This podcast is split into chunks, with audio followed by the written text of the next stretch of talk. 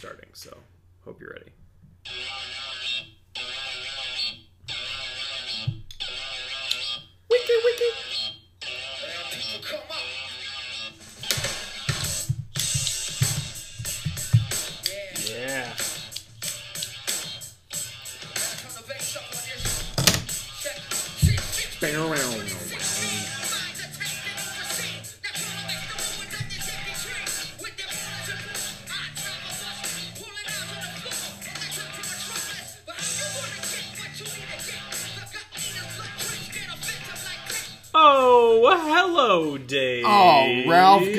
To you, my good man. How are you? What's going on, everybody? Dave is here. Ralph is here. We are here. Yeah. Happy Wednesday. Oh, man, it is such a happy Wednesday. It is a happy Wednesday. I'm We- happy to be here. I'm happy to be talking about fantasy oh, football. Oh, yeah. I'm happy to be listening to Rage Against the Machine. Yeah, I'm oh, happy to have a cigar in my Yeah, hand. yeah, yeah. I'm happy to have a brand new beer Yeah, with me right yeah, now, too. yeah. It's just. Oh. I just slammed it on the table. I'm Yes, sorry. we know our sound quality is terrible. Nobody needs to bother telling us via our Twitter, Trips Right RD at Trips Right RD. Yeah. You don't need to waste your time on our Twitter handle uh, telling us that our sound quality is horrible. We know we bumped the table, and we know it sounds like a, I don't know, something. yeah, waste our time on Twitter with. Where's my kind of- with what kind of content you want to hear. That'd be great. Or maybe people just don't have Twitter these days. I don't know. Sorry, I was just dampening the tip. That's fine. Just just a tip though. Um, just for a second, just to see how it feels. Uh, so it is go time. Hey, you know what this is? It's trips right with Yeah, Ralph and Dave. It's Trips Right with Ralph and I'm Dave. Dave. And I'm Ralph. That's and, right, Ralph. And we are so happy uh, to be here. You know, the the uh, commissioner of the Guillotine League shot us a little compliment the other day in the league chat. He, He- said, you know, you guys are real chill and actually pretty knowledgeable about football. And I thought, Yeah. well, nobody said either one of those things about me ever. Yeah. it was a ringing endorsement. Yeah, I'll take it. Stash Minshew. Listener number 25. Congratulations. We have a, a jersey for you. A trips right with Ralph and Dave jersey. Oh, that'd be awesome. A Trips Right with Ralph and Dave jersey. football jersey. How cool would that be? Get some merch you think my torch is uh, turned up too high? nah. You're supposed to toast the foot. Yeah, if that's not you're- toasting, You're toasting the hell out of that thing. I don't know what it is. You're torching it. oh, we went on Johnny Cash. That's depressing. So we got some fantasy football stuff for your ear holes. We're gonna get started. I want more music. It just feels right tonight. Get it, Fergie. We have fantasy football for your ear holes. We had a draft start, Westeros rookie draft. yeah, That's our full IDP. That started. and we had the guillotine draft And it's going well. slower than molasses in January. Yes, slow. the guillotine started. That's going quicker. That's flying much, much better. That's for Yeah. sure. we, uh, I think we're six or seven rounds in. Jesus, is that not lit yet? Well, first I toasted it. Now I'm actually Okay. Hey, easy on the table. They heard. sorry. You just Oh, hurt their see, ears. I just throw stuff down all over the place. You got to put some felt on the uh, on the table or something. Well, you know what else I was thinking was is that uh, when you see a microphone that's like attached to something on the side, or it's like dangling, you know, like this, Yeah. you know, like this Yeah. up here. That's part of the reason. What's going on there? Do you want to FaceTime with her real quick? Uh, live on the air? Sure. Yeah.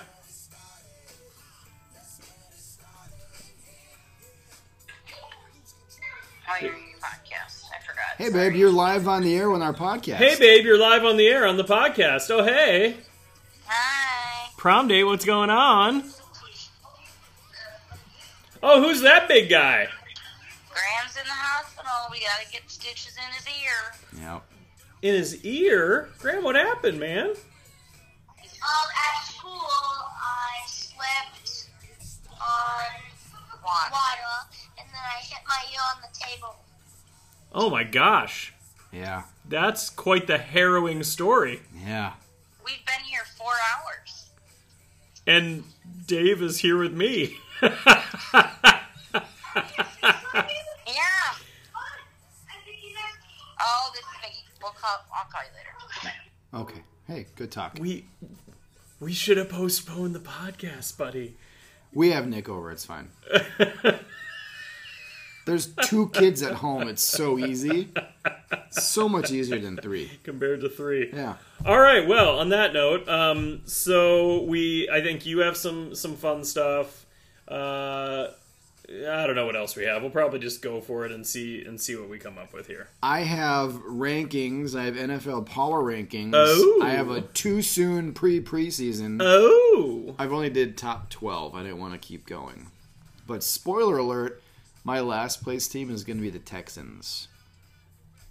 that's everybody's last place team. Uh, they have a very They're good terrible. shot at going 0 and 16. Yeah, Spoiler alert. that's true. Yeah, begin the Sam Howell sweepstakes now. Oh yeah, yeah, yeah, Yeah, yeah, yeah. or the Spencer Rattler sweepstakes. I Oh yeah, suppose. yeah, yeah, yeah, yeah, yeah. Probably should go for less of a knucklehead than the one they currently have, though. That's if he hangs on. Mm, He, mm-hmm. he'll be dealt, I bet. We also have uh, a few keep trade cuts for you. yes, that's a fun game. Uh, I've got some more memes I dug up to talk about. Uh, I've got a trade, and uh, we got drafts. Yeah, and I've got some trade talks as well. Yeah. Yeah, Should we- sweet. you want to jump into my power rankings? I'll go Let's real- do real it. quickly, and I you can chime in how you see fit. I I will chime in as I see fit. You like that cigar, I like it. Yeah. It's very skinny. Duque? Uh, do you need this r- ring? Yes, please. Okay, I will be gentle. You are the first one to have your lips around that one. Whoa. I don't even know how to. So Okay. number should I go one to twelve or twelve to one? What do you want? I would like. Or should I go 12, 1, 11, 2, 10, 3? No, that's very confusing. I would like one. you to want 1 to 12? Okay. Yes. Uh, number one is going to be Tampa Bay. Obviously, they're the champs till they're not. I said that about KC last year. Okay. Again, it's too soon pre preseason rankings. yeah. So. Super early. Yeah. Uh, next is KC. They're still top team. Yeah. They just didn't win it last year. True. Uh, yes. Very uh, They'll- astute They'll, assessment. they'll win it this year. Oh shoot. That was me. No, but I have Oh. to. I have to. I wonder. Okay, hold on. Will I? Did it keep recording? Okay. And we're recording. back. Hey, hey, and we're back. Uh, at three, I've got Buffalo. Okay. They are a young team that's only getting better. Then I have uh, Baltimore with Lamar Jackson at quarterback. Anything's possible. Anything's Anything possible possible! for my people in soda. Um, then I've got the Rams. They had an upgrade at QB, and he's got lots of weapons. Stafford Mm. And does. that defense has lost a lot. Yeah, but they are intriguing. Okay. Uh, then I put Pittsburgh. They've got one last hurrah with Big Ben and Mike Tomlin, and they've got a shiny new rookie at running back. So we'll see how uh, how that goes. They're probably a little high for a lot of people's tastes, but it's my rankings. You guys make your own. Yeah, I think that's that's really horrible to have them that high. But Uh, what do I know? Next, I have Seattle. Hmm. Yep. Russell Wilson's going to be mode. If you own Russell Wilson, he's going to get you some points. He's going to be slanging it. I wonder who just took him in the guillotine. Some people call it guillotine, some people call it guillotine. And then I've got Tennessee. Are you from Nashville by chance? because you're the only ten I see. You're the only 10 I Uh, see. you're you're very smooth. Uh, I know. Because they've got Tanny, Henry, and A.J. Brown. They've got a pretty good offense. They've got a vaunted offense. I like that word. Uh, then I got Cleveland. I got your boys. Um, with a healthy and uh, focused ODB, they can be pretty dangerous. Okay. Just wait. After them, I've got Indy.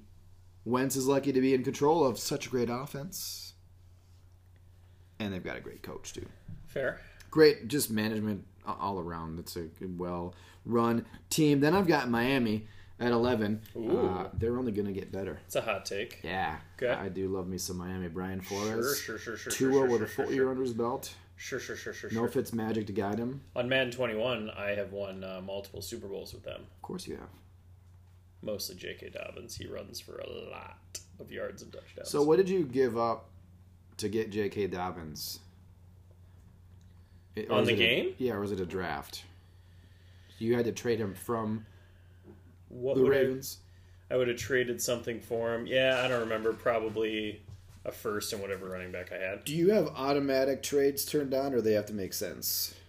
Well, I should change it to automatic because I've been trying to get CeeDee Lamb. I literally can't acquire CeeDee Lamb. CeeDee's I nuts. literally can't acquire him. I I I put it my highest ranked player and two firsts, and they won't accept it. Wow. Highest ranked player, that's the other team's need, and two firsts. They won't accept it. Jeez. So I should just turn it to. But I I already don't have the salary cap on though, oh, and I okay. feel like at what point is it just too easy? yeah, that's true. and then at twelve, I've got San Fran. I mean, they can. They've shown they can win with Jimmy G at the helm. I mean, they were like I don't remember what the stat was. It was like twenty-two and three or something with Jimmy G, and they want to get rid of him. I just don't understand that, but He's just ugh. yeah, but he wins. Is it because Does they have a though? good team? Who knows? But that's my top twelve. all right. Very nice. Were there any glaring omissions that you could think of? Um, I think not having the Cleveland Browns in there is interesting. Holy hell, you were not listening.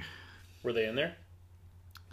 With a healthy and focused ODB, the Browns can be dangerous. Yeah, I definitely wasn't listening. Jesus, Sorry. do you need me to go through it again? No, I I'm sorry. I listened for a while. I heard most of them. I They could were I could probably list off most of them you had on they there. were ninth. they were ninth. Yes. Okay. You tuned out. So there was a point that, but I came back in because I did hear Miami, yeah, and they were eleven, right? yeah. Yeah. So I just had a moment there. I had a lapse. Besides the Browns, any glaring omissions? I don't know how you can't put the Chiefs in there. that one was a joke. They barely that one was a joke. Was pretty I knew funny. they were in Nicely there. Thank you. All right. well done. Ooh, that was a ring. You didn't even try for it, I bet. Oh, that's cool. Well done. Yeah. Uh, all right, what's next? I mean, I can keep the train rolling. You want to hear some memes? Let's hear some memes, and then let's get into guillotine. Meme time! It's meme time. Get your memes out. Did you just make that I song did. up? I That's like pretty that. good. I'm not gonna. I'm not even mad. That's amazing. How do you feel about Guy Fieri? Are you a fan of? I hate him. You hate him. hate him with the fire This is of gonna make you hate him even more. Hate him with the fire of a The thousand Food suns. Network is paying Guy Fieri eighty million dollars over three years. That's twenty six point six million annually. He would be the fifteenth highest paid player in the NFL. That'd be more than Brady, Khalil Mack, Aaron Donald, Julio Jones, Beckham, Jalen Ramsey, and Amari Cooper. What are they paying him for? Diners, drive-ins, and dives still? I mean, he has all those shows. What other shows does he have? He does that supermarket thing. Oh, the supermarket dash thing. Yeah, and I mean, isn't he the face of the Food Network? Gross. I what annoys me about Guy is that he he won't just let the very talented chefs on diners, drives, and drive-ins and dives. Yeah. He won't just let them talk about their recipes and their strategies and stuff. He has to like bump in with, "Oh, you got some paprika there? Oh, okay. Oh, and you just stir it up? Oh, that's what I would do too." Like he has to put in his own opinion, like just to hear himself talk to sound knowledgeable. That's why he makes the big bucks. That's why he makes the big bucks. I don't That's why I want to punch him in the mouth. Oh. I don't actually want to punch him in the mouth, but he's annoying. If he were standing right in front of you, would you say that to his face? Well, no, he's a famous person with a lot of money. So? You wouldn't want to speak your mind? You would never see him again, ever. Obviously, don't punch him, but. I tend to try to take the high road, Dave, in case you hadn't recognized that. Sure. We don't all take the high road. Ascar. Excuse me. All right, on to the next one. Pardon me. Let's talk about Jerry Rice, shall we? Okay, shall we? After he turned 40, Jerry Rice had 185 catches for 2,500 yards and 12 touchdowns. That's insane. All other players in NFL history have, after turning 40, have combined for two catches and four receiving yards. The two catches were made by Tom Brady and Brett Favre. So they weren't even made by receivers over 40. They were made by Brady and Favre catching passes. What? Yeah. Well, that's just weird. That's a great uh, that's a great record. I love that. Yeah, that's pretty good. Hey, we talked about Russell Wilson before. He's the only Wilson! he's the only quarterback in history to lead his team to nine plus wins in each of his first nine seasons. You're gonna have to say that again. I got distracted. Only quarterback to lead his teams to nine plus wins in each of his first nine seasons. Does it seem like he's been in the league for nine years? He's a gamer. He's got a baby. He's a baller. He's a playmaker and a shot caller. In case you didn't know, he got T-bowed. He shattered the mold, and all he does is win. Uh, uh, all he does is win games. Listen, I got T-bowed. He shattered the mold. I mean, it made sense until Tebow was in it because I was singing about Russell Wilson being Yeah. a gamer. Okay, anyway, Sure. Um, this was a fun one. Time spent on the ground after an injury. LeBron James with four years. This baseball player, Oh, I saw this. he, this baseball guy spent 36 seconds on the ground after getting hit in the face by a 94 mile per hour fastball. and he looked like he got hit in the face by a 90 hour- mile yeah, hour yeah, fastball. his face is, is shot. Uh, Joe Burrow spent 78 seconds on the ground after tearing his ACL, MCL, and other knee damage. 78 seconds. He's a gamer. LeBron James spent 80 seconds on the ground after getting poked in the eye. And to add on to that, he didn't even actually get poked in the eye. He never actually gets. No, he's pathetic. Um, I've got one for. He's Uh, Cleveland's greatest mistake, and I am remembering John or uh, Drew Carey exists. Yeah. John Carey, John Carey, no, Drew Carey. Drew. Drew Carey exists, and I still think LeBron is Cleveland's greatest mistake. you're not a Drew Carey fan. No, he's like negative funny, and the fact that he's the guy from Cleveland is like He does have his moments, though. I, Drew Carey show wasn't funny. Um, he was the least funny part of whose line is it anyway Well, for yeah. sure. he was terrible on that. He was terrible, and I'm sorry, you can't replace Bob Barker. You Nobody just can. can't. He, uh, I read his book that he wrote years ago, Drew Carey, and uh, what he would do, he probably still does it. When it's raining really hard, he'll speed to make the troopers and cops that catch him present the ticket to him in the rain, just to be a jerk. It's pretty funny. That was funnier in my head. Never mind. All right, so uh, I've got a list of Ohio State quarterbacks in the NFL that have played in years past Oh, God. and currently. Goes back all the way to 1982. You weren't even alive then. And what am I doing with this list? You're I'm just, just going to tell you. Yeah, because I could name you all the quarterbacks that I have know you failed could. off the top of my I know head. you could. Just listen. Okay. Art Schlichter. Were you going to name that one first? Well, no. Mike Tomczak, Tom Tupa, who actually turned into be a punter. Not a bad punter. Kent Graham, Bobby Hoying, Joe Germaine, Craig Krenzel, Troy Smith, Terrell Pryor, Cardale Jones, Dwayne Haskins. Um, they all have something in common aside from being Ohio State quarterbacks. Um, I'm trying to remember what the stat was because I have heard it. They haven't. Something that uh, hopefully Justin Fields will break. uh, winning. I I mean, for sure, none of those guys have had a winning season. It's zero Pro Bowls.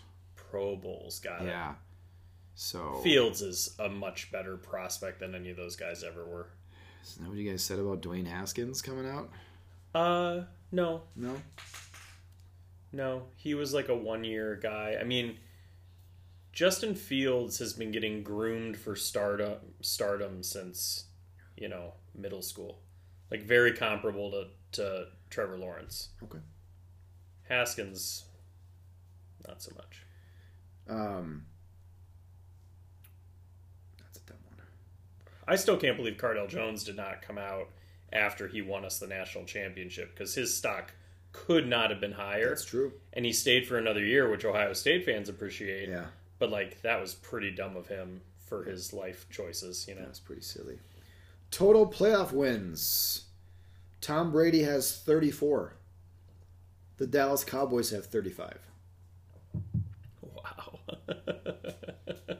And we all know the Cowboys' favorite cable channel is ESPN Classics, right? Although Cowboys fans talk about how good they used to be. yeah. The only retired player with at least 1,300 scrimmage yards in every one of his NFL seasons. Do you want to take a guess? 1,300 yards from scrimmage in every one of his seasons. Is it a cowboy? Is that where you're No. going with this? This oh, you're just saying one. in general. Yeah, this is a different one. I mean, I want to say Tomlinson again. Mhm. No. Mm. Not Emmitt Smith. He played too long. Right. It's not Emmitt Smith. Think of a running back who uh, maybe retired too soon. Retired to Su- Barry Sanders. Yep. He was so good. Turns out, if you play for the Lions, you're ready to just take your ball and go home. That's very true. Uh, I've got most playoff wins since the merger. Patriots 36, Steelers 36, Cowboys 34, Niners 32. I've got fewest playoff wins since the merger. Your Browns with 5, Bengals 5, Texans 4, Lions 1. Yikes. Oof. That's This rough. one, this one's even more dismal. This is actually pretty funny.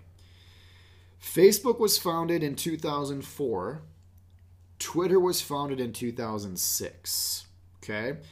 No Raiders fan has ever posted on Facebook or tweeted to celebrate a Raiders postseason win.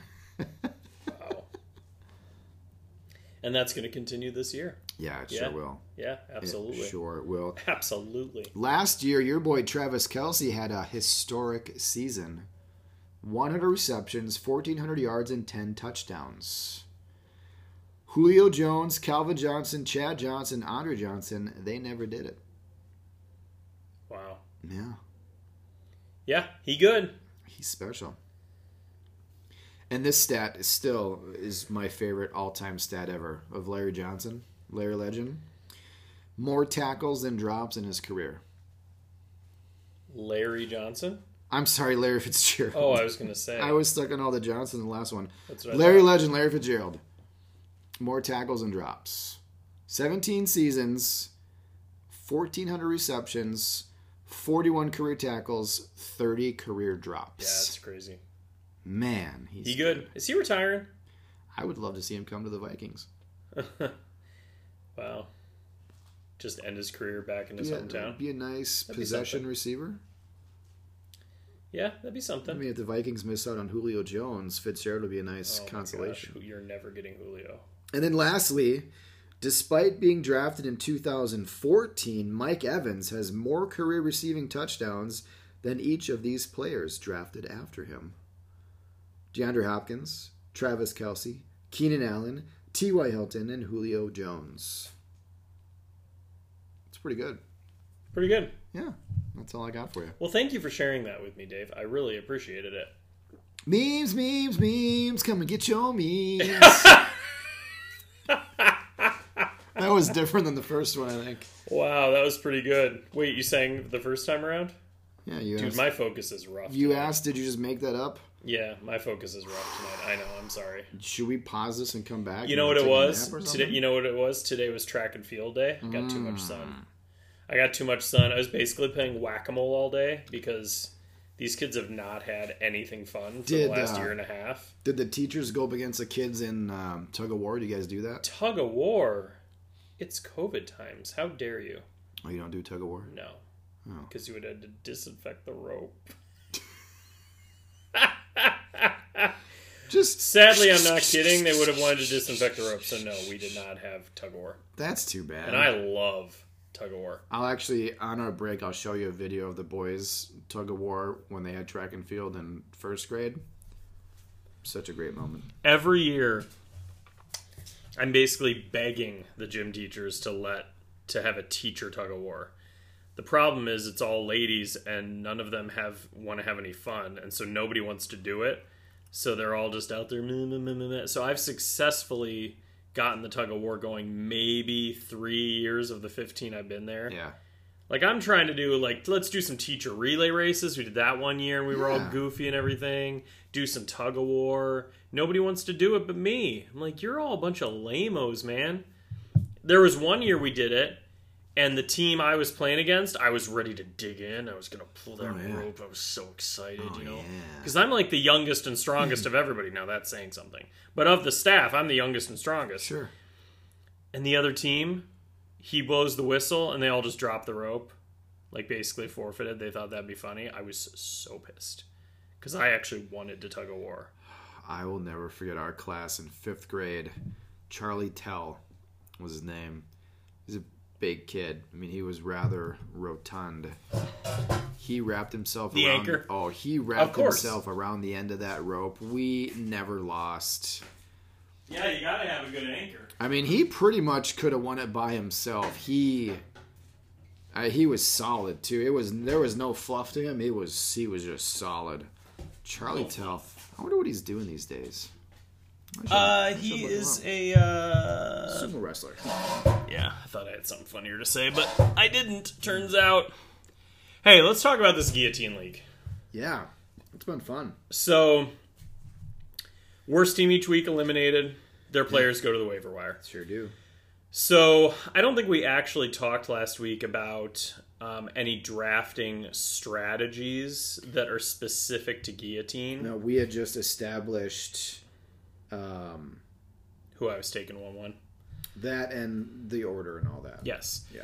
Um, so, couple strategies going into a uh, going into a guillotine. So, uh, number one is that you want guys who are safe and established. Yes. for the most part, especially with your first couple rounds. You can't have a bust. And actually, even before that, the number one rule is establish positions. Yeah. if it's a super flex or not. if it's tight Shut end, up, if Dave. It's tight end premium. You should establish that Yes. first before you dive in. That Just- is that is very true. just throw Um, it out there. Yeah, so know the positions. I mean, that's really any league that you're in. You should know the positions and the scoring.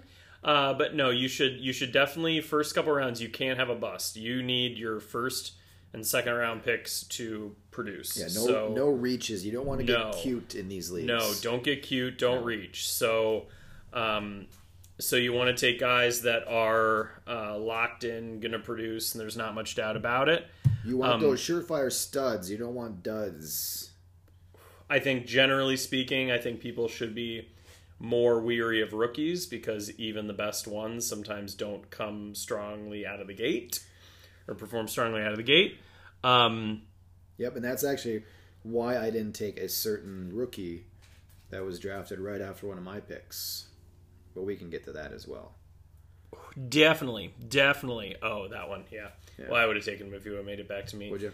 Um, the other thing is uh, looking at the first couple weeks schedule.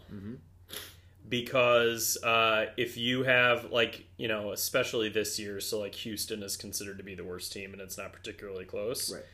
The Jaguars play them week one. So if you have a guy where, you know, if you're trying to make the decision between a couple of guys and the tiebreaker can be a juicy week one matchup, that can be very advantageous. Because again, you just don't want to be last. Right. So surviving that first week is crucial. So if you've got an easy matchup that first week, that makes a big difference. It's like the old analogy of getting chased by a bear. yes. You don't have to be the fastest, just faster than the slowest person. Yep, you're really liking that one recently. I, I do actually. Um, so those are uh, those are kind of the main, kind of the main things. Um, I guess generally you don't want to have weak spots either. I guess as far as positions go. So, like I took a running back. Now, granted, it's the one running back I actually care enough to take generally. right.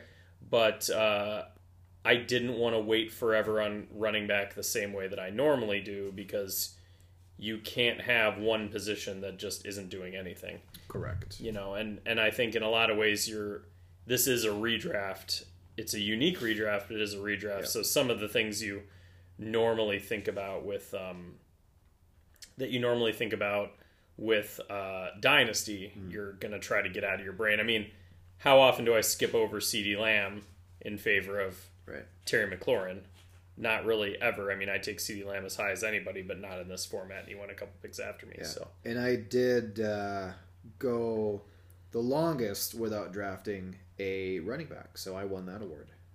You went the longest without a running back. Well, yeah, because it, that's how it fell to you. You, uh, yeah, And then uh, there are so we have two. You like it? It's good. Yeah, beer. it's really good. Yeah, it's really good. Urban it's nice Growler, and eh? Yeah, they're in St. it's Paul. very smooth.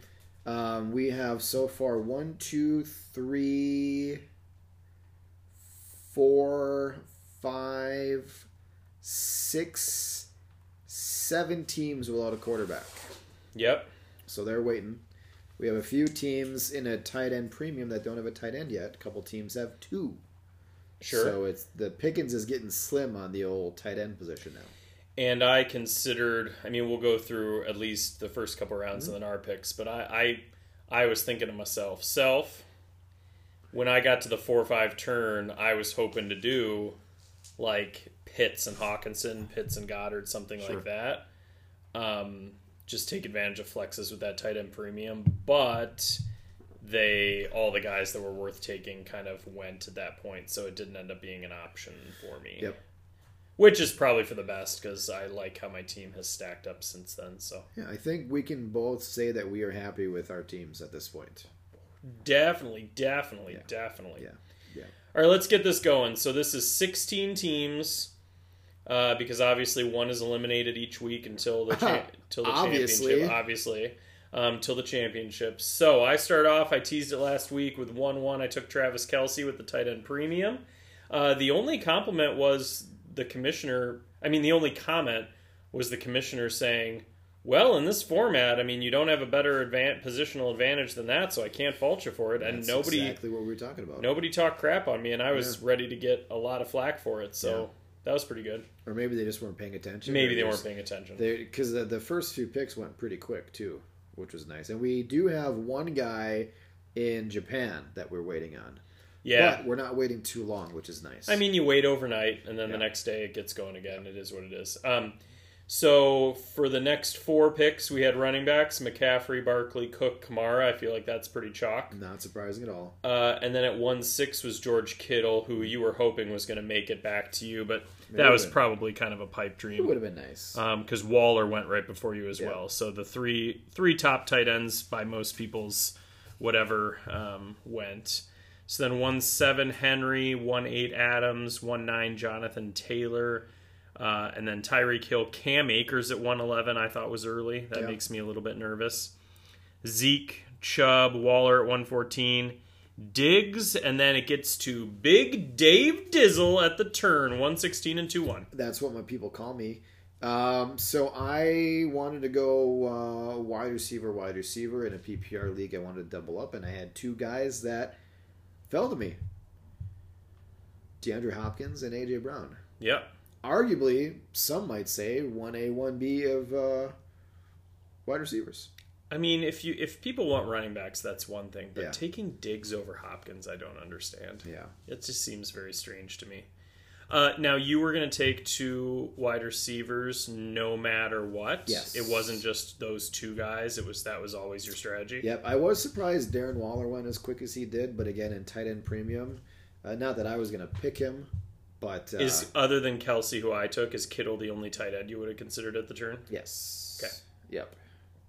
Because really, those are the only two that really give you the positional advantage, right? Yeah, fair. Um, I, I was considering Metcalf and uh, and uh, my man JJ, um, but I, I went with the guys that are established. You know, JJ's a good example where he had an amazing rookie year last year. Yep. But you just want to see it. You know, if it's a dynasty, great. Yeah. Like cash in, like, like pay what it takes to get him, hold him, whatever. But in this kind of a format, I mean, what if it's not as great Yep. in the sophomore year? What if they go back to wanting to run the ball and he doesn't get those opportunities? and now teams can key on him because they know what to expect from him. So yeah, there's a sophomore slump to think about. Um, there's the teams focusing on him now because he's such a weapon. So and then you got that week one dud, and now boom, you're eliminated. And somebody else is gonna deal with JJ. So Right. Yeah. So then after uh, Nuke and AJ Brown went to me, Metcalf goes, and then Aaron Jones, Calvin Ridley, Austin Ekeler, blech, and then JJ, and then Antonio Gibson, that feisty little Swiss Army knife. Uh, Michael Thomas goes after him, DeAndre Swift, and then our first quarterback goes with Patty Patrick Mahomes. Oh yeah, I don't know what that was. Yeah, I was very much hoping that Mahomes would make it to me at the turn. You you had commented he'll go in the next five picks. There's no way he'll make it to the turn. Yep. But he was six picks for making it to the turn, it would have been pretty sweet. Because I thought if I could have Kelce Mahomes, that would have been mm-hmm. epic. But he did not get as close even as I would have liked. So, Correct. so that was a two ten. Yeah, that was a 210. And then A Rob goes to 11. Then Mixon next. Keenan Allen. CEH, Miles Sanders. And then R3 Dog 21 is All up right. at the turn. All right, so I have the two three turn, and I was planning on J.K. Dobbins from the get go.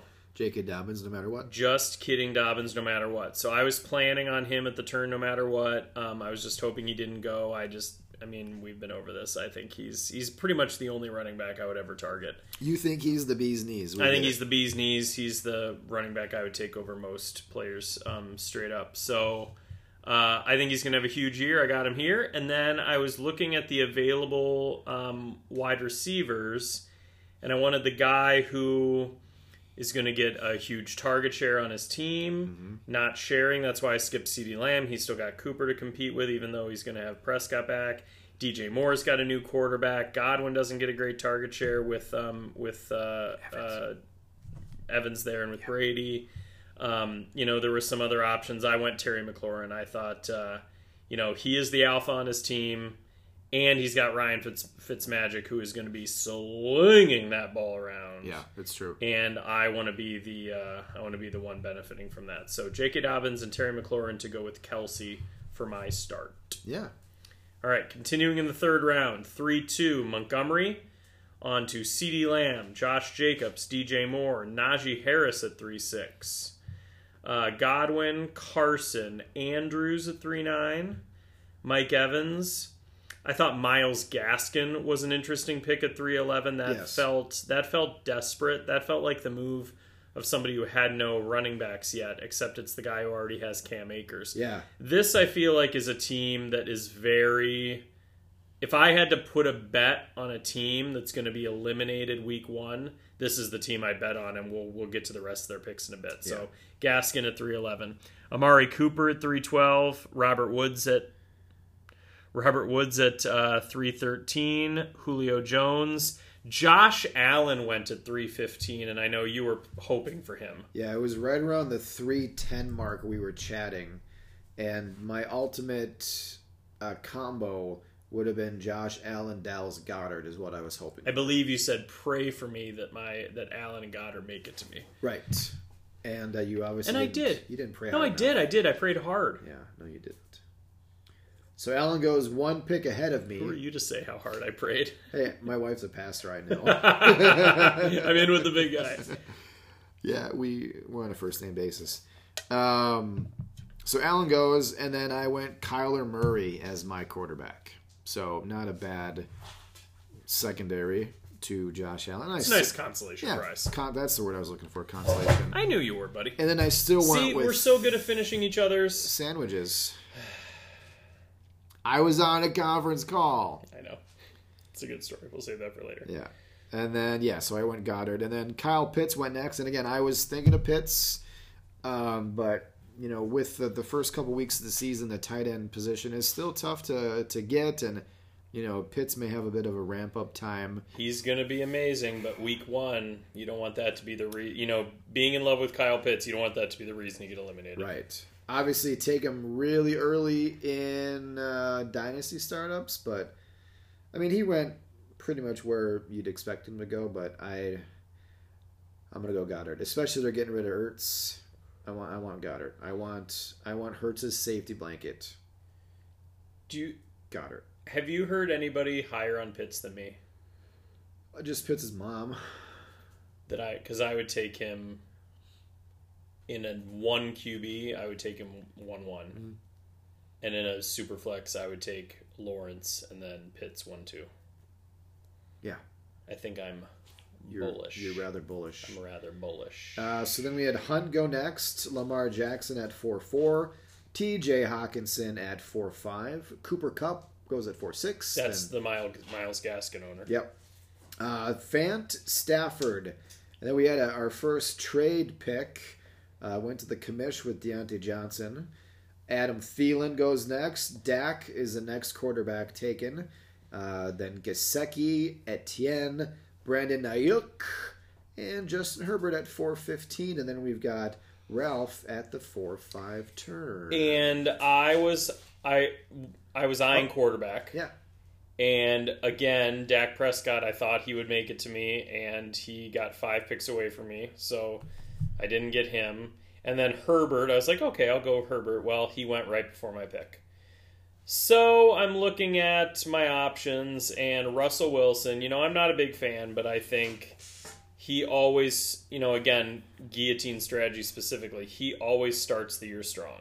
Mm-hmm. Slinging the ball all over the place, mm-hmm. going crazy, and then they for some reason they shift as the year goes on and get into more more of a running kind of a thing and, and he doesn't throw as much. So Pete Carroll.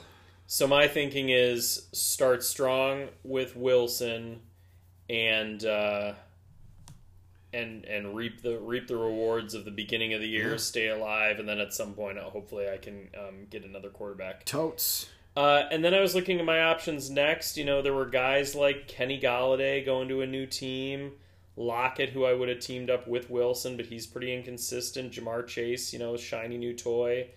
Guys like that. But I, I went with T. Higgins. I'm thinking he already has a rapport with Burrow. Yeah. Ja'Marr Chase is going to demand coverage, mm-hmm. and so that will open up Higgins a little bit. And with Higgins already having the rapport, I just I think early on that's going to be you know Chase will pass him up at some point, Yeah. But I feel like early on I think T Higgins is going to be um, is going to be the guy and getting the getting the love from Joe Burrow. So I like it. so that was my plan there. So my team so far is Travis Kelce, J.K. Dobbins, Terry McLaurin, Russell Wilson, and T. Higgins. Nice. And update on Graham, all done with four stitches. What a trooper. What a trooper. Yeah. Good for him. Chicks dig scars. Chicks dig scars. Yep.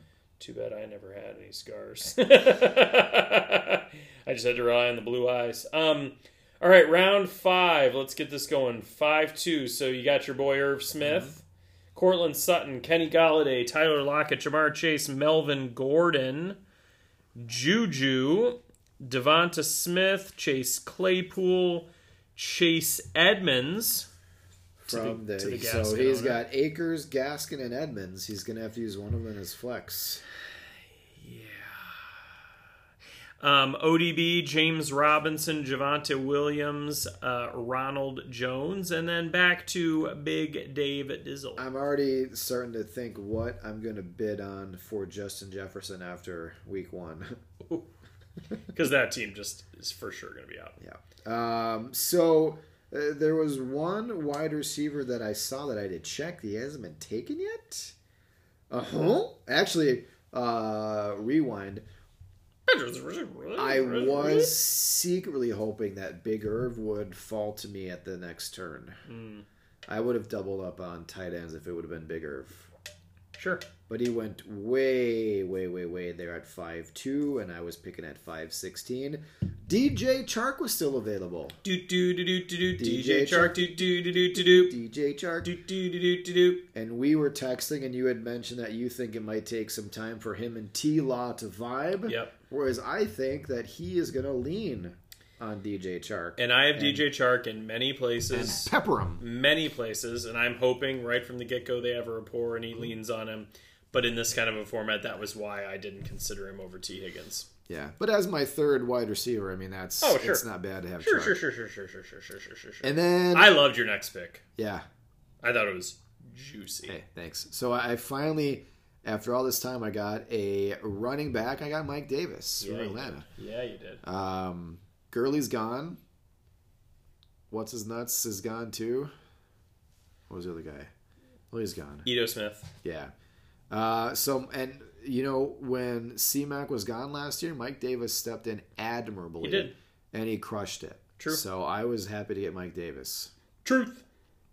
Uh, so then we got uh, to finish out round six. Uh, James Conner, Raheem Mostert, Big Rob Gronkowski. Oh? What? I thought Rob Gronkowski was a real reach. That's somebody who doesn't have a tight end and is panicking. Right. And and and and taking Rob Gronkowski over Hunter Henry and Jonnu, like I'd rather have one of the Patriots And guys than Gronkowski. Even Evan Engram or Logan Thomas. yeah, it was very. I thought it was a very, very reachy, Yeah. very reachy. Smells awful reachy. So yeah, uh, Gronk, Higbee, Engram, a little tight end run. Chenault went, and then Trey Yeah, that Sermon. that felt like a reach too. Chenault. Chenault. Sermon is just because of the Jeff Wilson injury news. Yeah. Uh, then Aaron Rodgers finally went. He he's fallen.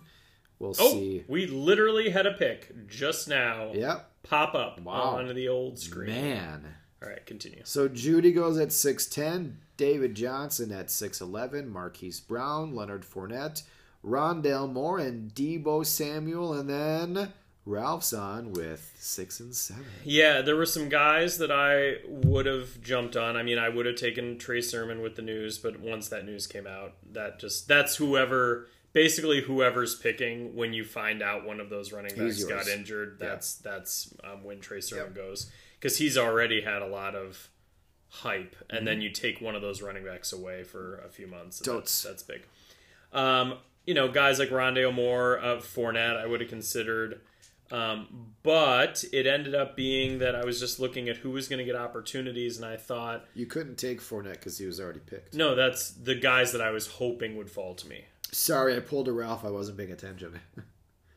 No, I was hoping Fournette would fall to me. Oh, okay. I know Sure, he sure, wasn't there. sure, I didn't skip him. He skipped me. Sure, sure, sure, sure, sure. Uh, so I looked at uh, Michael Carter uh, for the Jets. I'm thinking, you know, that's a guy that that new regime drafted, and he could get a lot of work this year. So I thought that could be uh, could be promising. And then I went with Jaylen Waddle. I'm hoping I have enough faith in that coaching staff and that uh, team that to take him as high as they did, they're going to get creative and Yeah. use him in a lot, you know, get him in space and, and use him creatively and uh, get him really active because I don't know why you draft a guy like that so high if you're not going to use him. Exactly. He also has the rapport with Tua, having played with them, you know, having played together in college. So Michael Carter and Waddle to go with Higgins, Wilson, McLaurin, Dobbins, and Kelce. So I'm really digging my team. And you know, once you get to the sixth, seventh round, okay, now I'll go a couple of rookies. It's just too risky to go in the first five rounds, Right. in my opinion. No, I understand. All Completely. right. And then we're into the seventh round, and that's where it's going to end here. So, 7 2. Hunter Henry, and then Robbie Anderson, Tyler Boyd, Logan Thomas, Brandin Cooks, and the alert that came in was Jarvis Landry. Jarvis Landry's a nice, steady pick in this kind of a format. Yeah, he's And Mr. Boyd, Dependable. actually. Boyd's not a bad pick, too. Yeah, but Jarvis Landry is always going to get catches. He's always going to get yards for you. Yep. Um, so he's uh, Uh, it's a fourth wide receiver. Well, actually, no, that's my team sucks.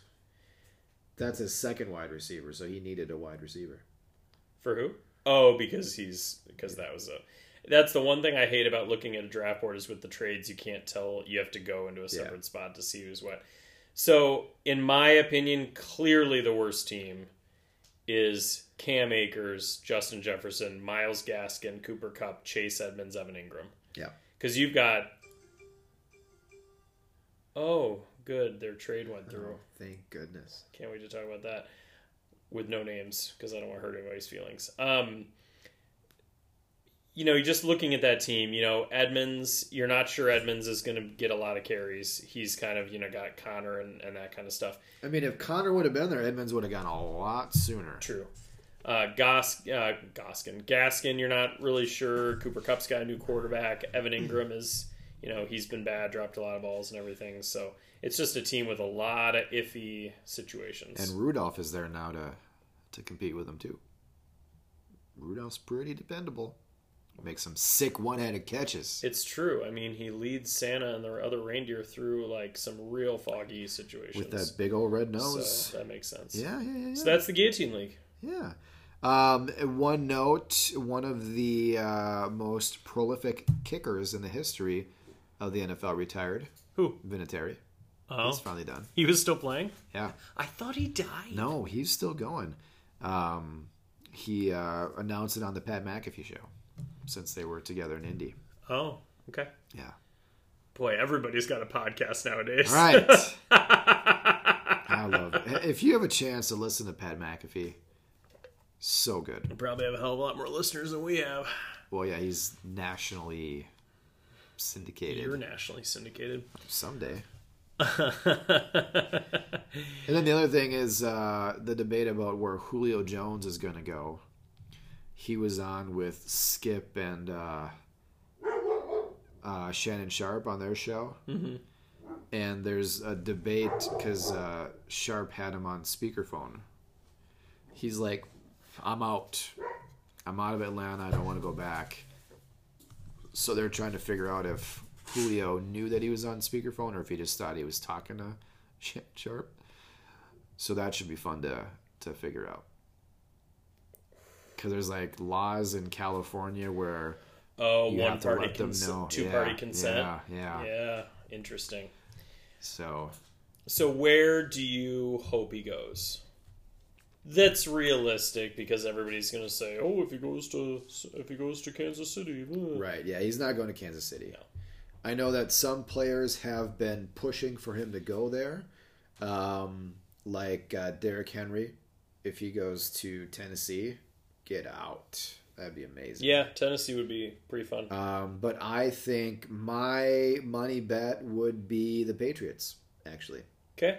they need a number one wide receiver, and uh, I'm sure Belichick could make it work.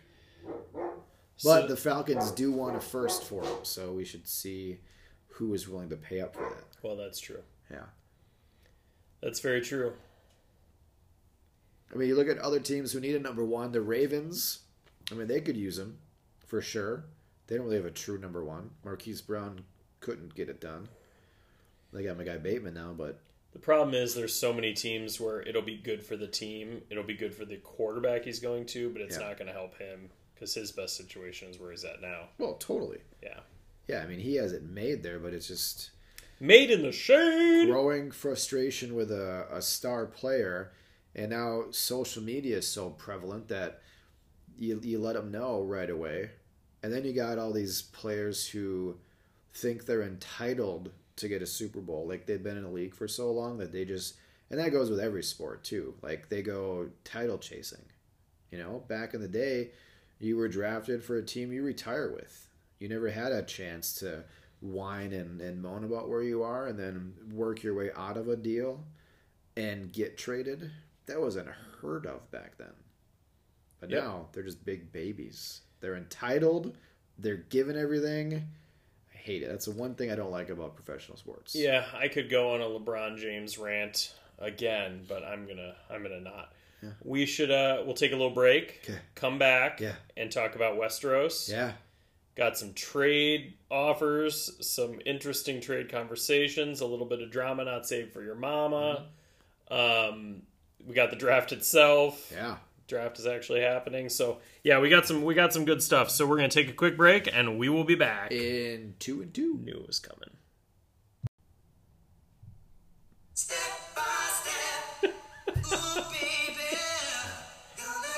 I mean, you've played worse songs. I'll give you that. Thank you.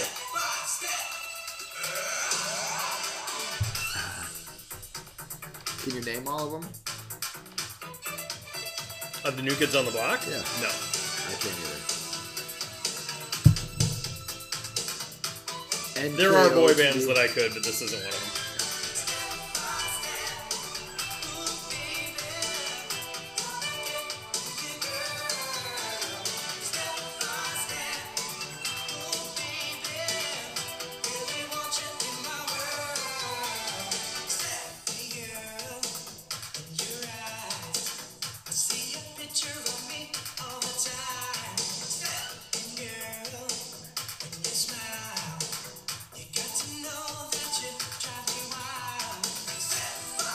Okay, this was the other one I was considering.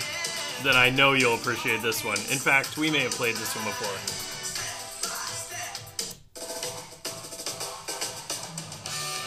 Spin Doctors, Two Yeah. Princes. Yeah, buddy.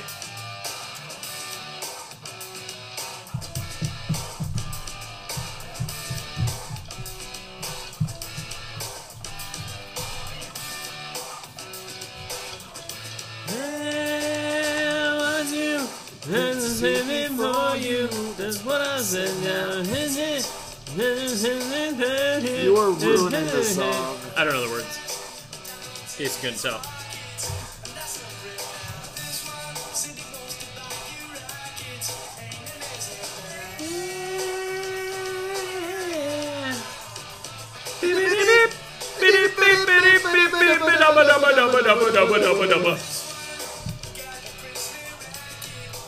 Good times. All right, Yeah. gotta love the '90s. All Marry right, him or marry me. I'm, I'm the, the one one you want. No, baby, can't you see? see. I ain't got no future or family tree.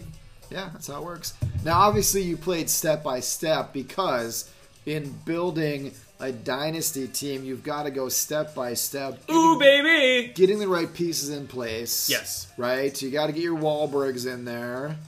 And uh, that's all I know of the members of New Kids on the Block. No, uh, Jordan something. He was Jordan something. he was the one on Surreal Life, wasn't he? Jordan M. Is over the M. Jordan McAfee. Mm, I think it's Mick something. Jordan McKnight. Oh, McKnight! Yeah, Jordan hey. Teamwork. nice. Wow, I don't know where that came out of. Teamwork makes a dream work, baby. right, well done. All right, Westeros. And that was boy band chat with Trips Right, Ralph and Dave. All right, Westeros is our full IDP. yes, it is. 10 offensive starters, 10 defensive starters, fairly shallow bench for the amount of starters there are. And last year you had a chance to end it. Uh, was that last year that I had a chance to end it? Yeah. Yeah, yeah, it was. Adam came away victorious. Yes, I had a chance to end it. I missed the playoffs, Yep. and I won the consolation, which got me the 1 1. Yes.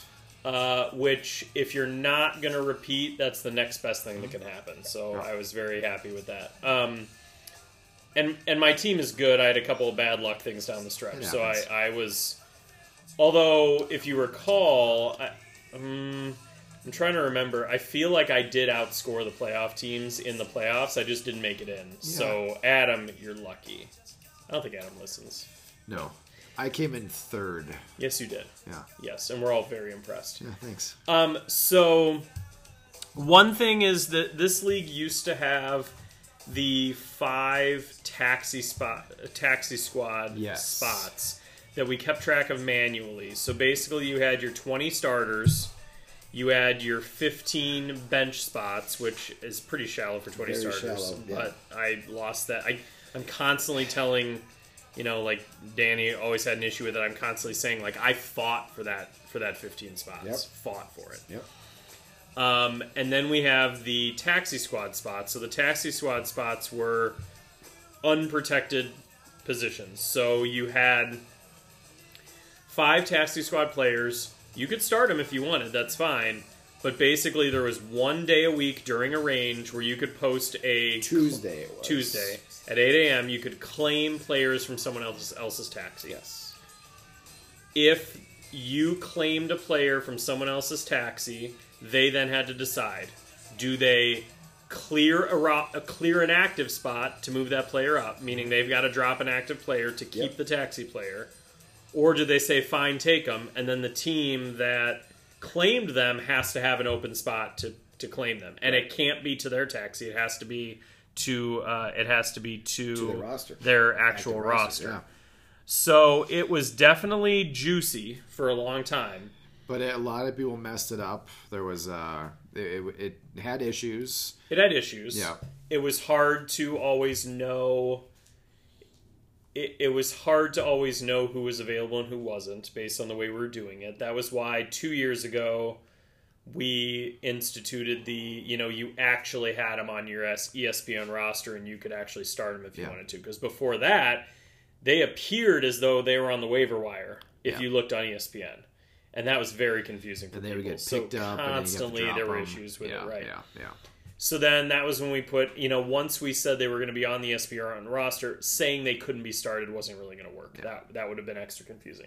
So they were on the roster, you could start them, but then the claiming system. So then last year, oh, and I should say, I don't know how you feel about it, but for me, the annoying thing was every one of my roster spots is somebody that I think is going to blow up, mm-hmm. and so I do, you know, I've got.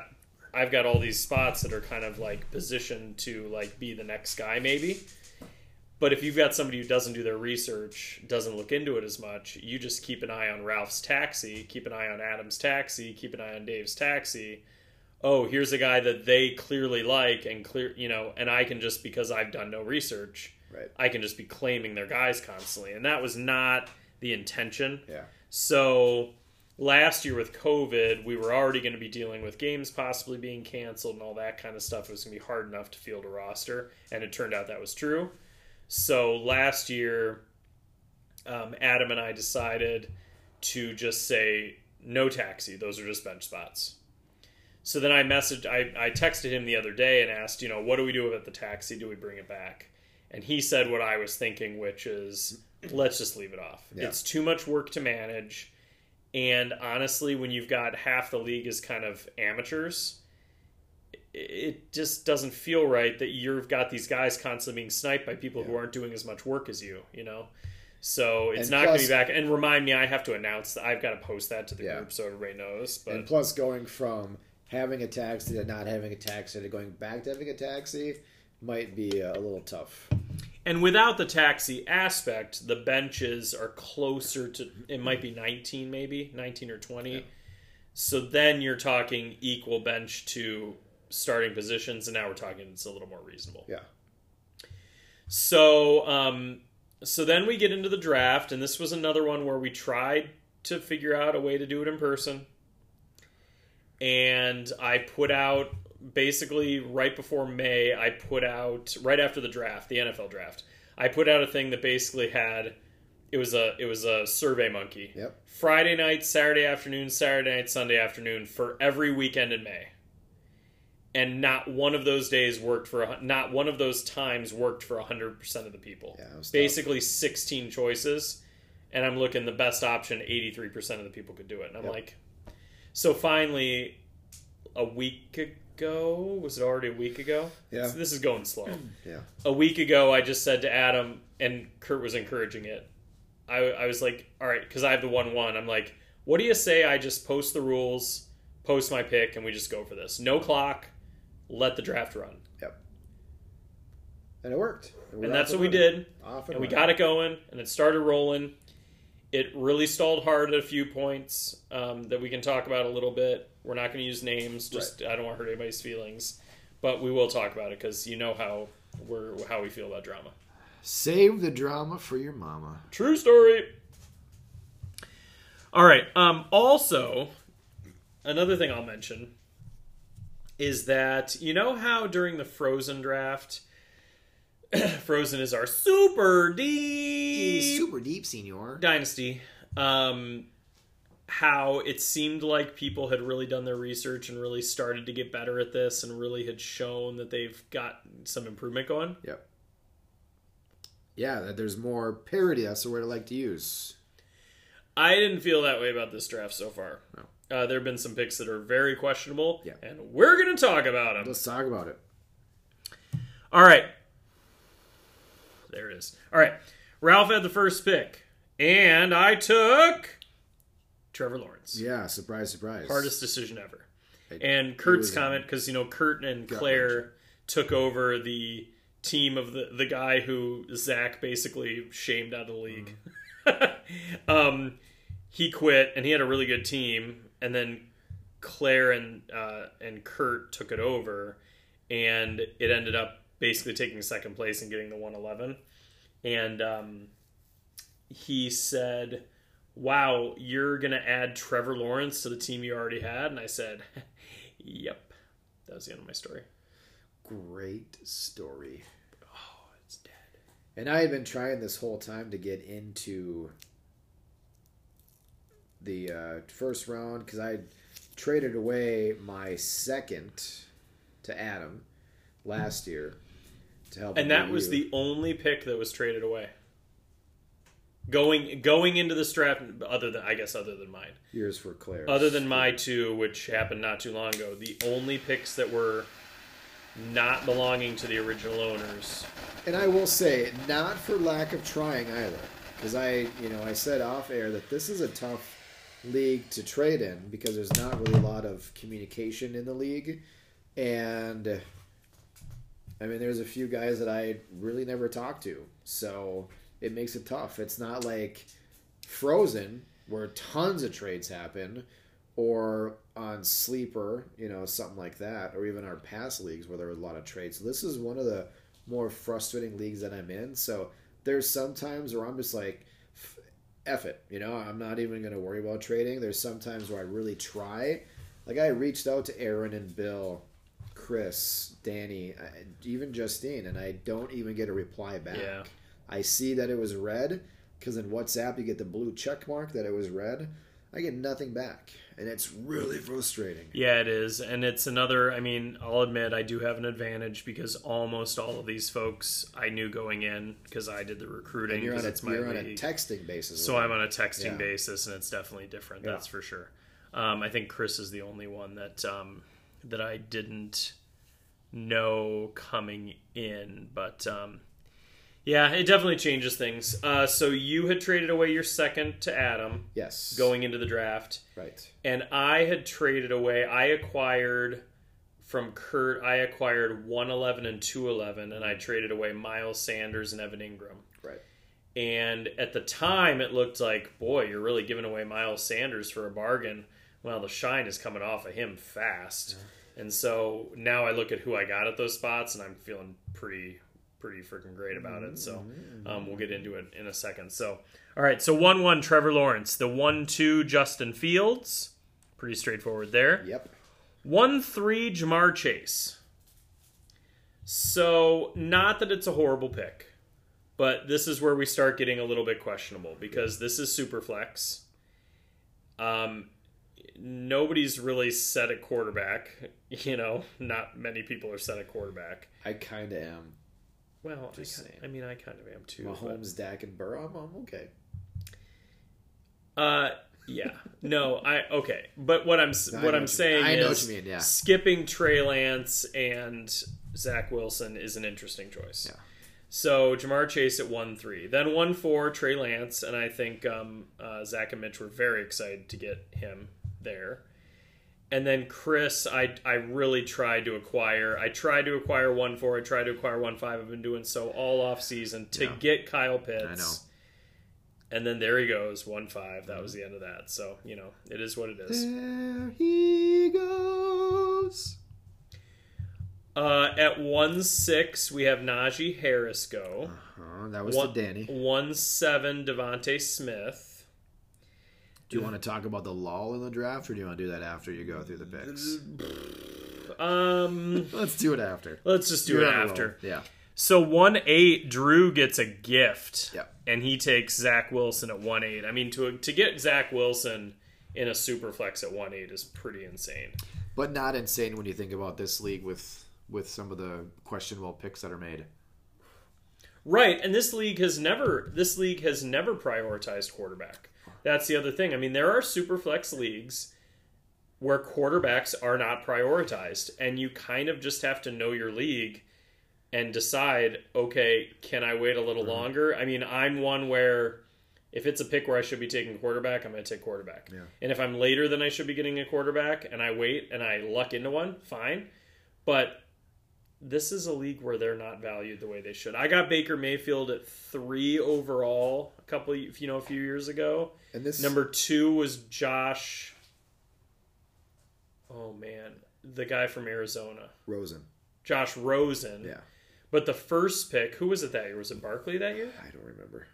I think it was Barkley because I think I traded away the one one to get Nuke, Okay. and then traded back in to get one three to get Barkley. I think that sounds right. I could be wrong, but And in this league, uh, they prioritize veterans over rookies. They go with known players versus uh, upside rookies. right. That happens a lot too. So that means in the later rounds, especially defense, the uh, defensive rookies get bumped down.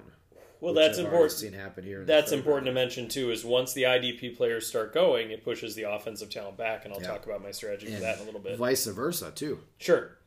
So at one nine, we had Javonte Williams go. Yeah. Um, And then I'm at 110. for you know for good teams taking running backs. Yeah. And speaking of which, Hot Hot Hodor. Yeah, Haddad Hodor, And this is, uh, I love the Westeros theme. I just love my team name, Hut Hut Hodor. I think it's genius, but I'm biased and I'm modest. I think we both have good team names. yeah, Hut Hut Hodor and Lattimore's Pay Their Debts, I think, are great team names. I, I've started rewatching Game of Thrones. Ooh, I might be due. Do you know- when does the prequel come out? Do you I know? have no idea. If it's Is not, it a, is it a for sure thing? oh, it's a for sure thing. it's in the works. But I feel like it's not this summer. It might be like the following summer. Because it's going to be epic. I will have my HBO Max at the ready. Yep. Uh, so at 110, I my biggest need has been running back, um, and uh, Etienne fell there to me at 110, so I I had to take him. I didn't need a quarterback. I didn't want Mac Jones just sitting on my bench. You know, I'm not. I don't have a need for him with my three quarterbacks, uh, and I'm okay at uh, wide receiver. And uh, I think it was too early to take uh, Freiermuth, anyways. So I went Etienne, and I'm happy with that. So we're good. Nice. And then you were at 111. Okay, so my thought so I had 111, the champ had 112, and then I had 2 1. So I was bookending the champ. Yeah. Um, at 112, so he had mentioned, I was like, ooh, who's he going to pick? And he goes, if you look at my roster, you know who I'm going to pick. And so at 112, he go he went Mac Jones. He need, Yeah. he was desperate at quarterback. So I'm looking at my picks and I'm thinking, all right, the four quarterbacks I actually semi like. You know, Mac Jones is whatever. I wasn't I wasn't going to pick him that early. Um, quarterbacks were gone. Yep. The three top running backs were gone. Devonta Smith and Ja'Marr Chase were gone. Pitts was gone. So I'm looking at my options and I'm like, what do I do here at 111? Because I'm I'm I don't know if you should do this, but I was thinking that I traded away Miles Sanders for this pick ultimately. Uh-huh. So I thought I want to get a position. I don't want to trade away Miles Sanders and then just get a position that's easy to acquire. Right. Waddle would have been the obvious offensive choice. I think most would agree. Mm-hmm. But you got to remember, I'm starting Nuke and Tyreek Hill and Michael Thomas, and I have DJ Chark. Right. So my wide receivers are stacked to to the to the gills, right? You're okay there. So I'm thinking my strategy is I've already gotten the top quarterback.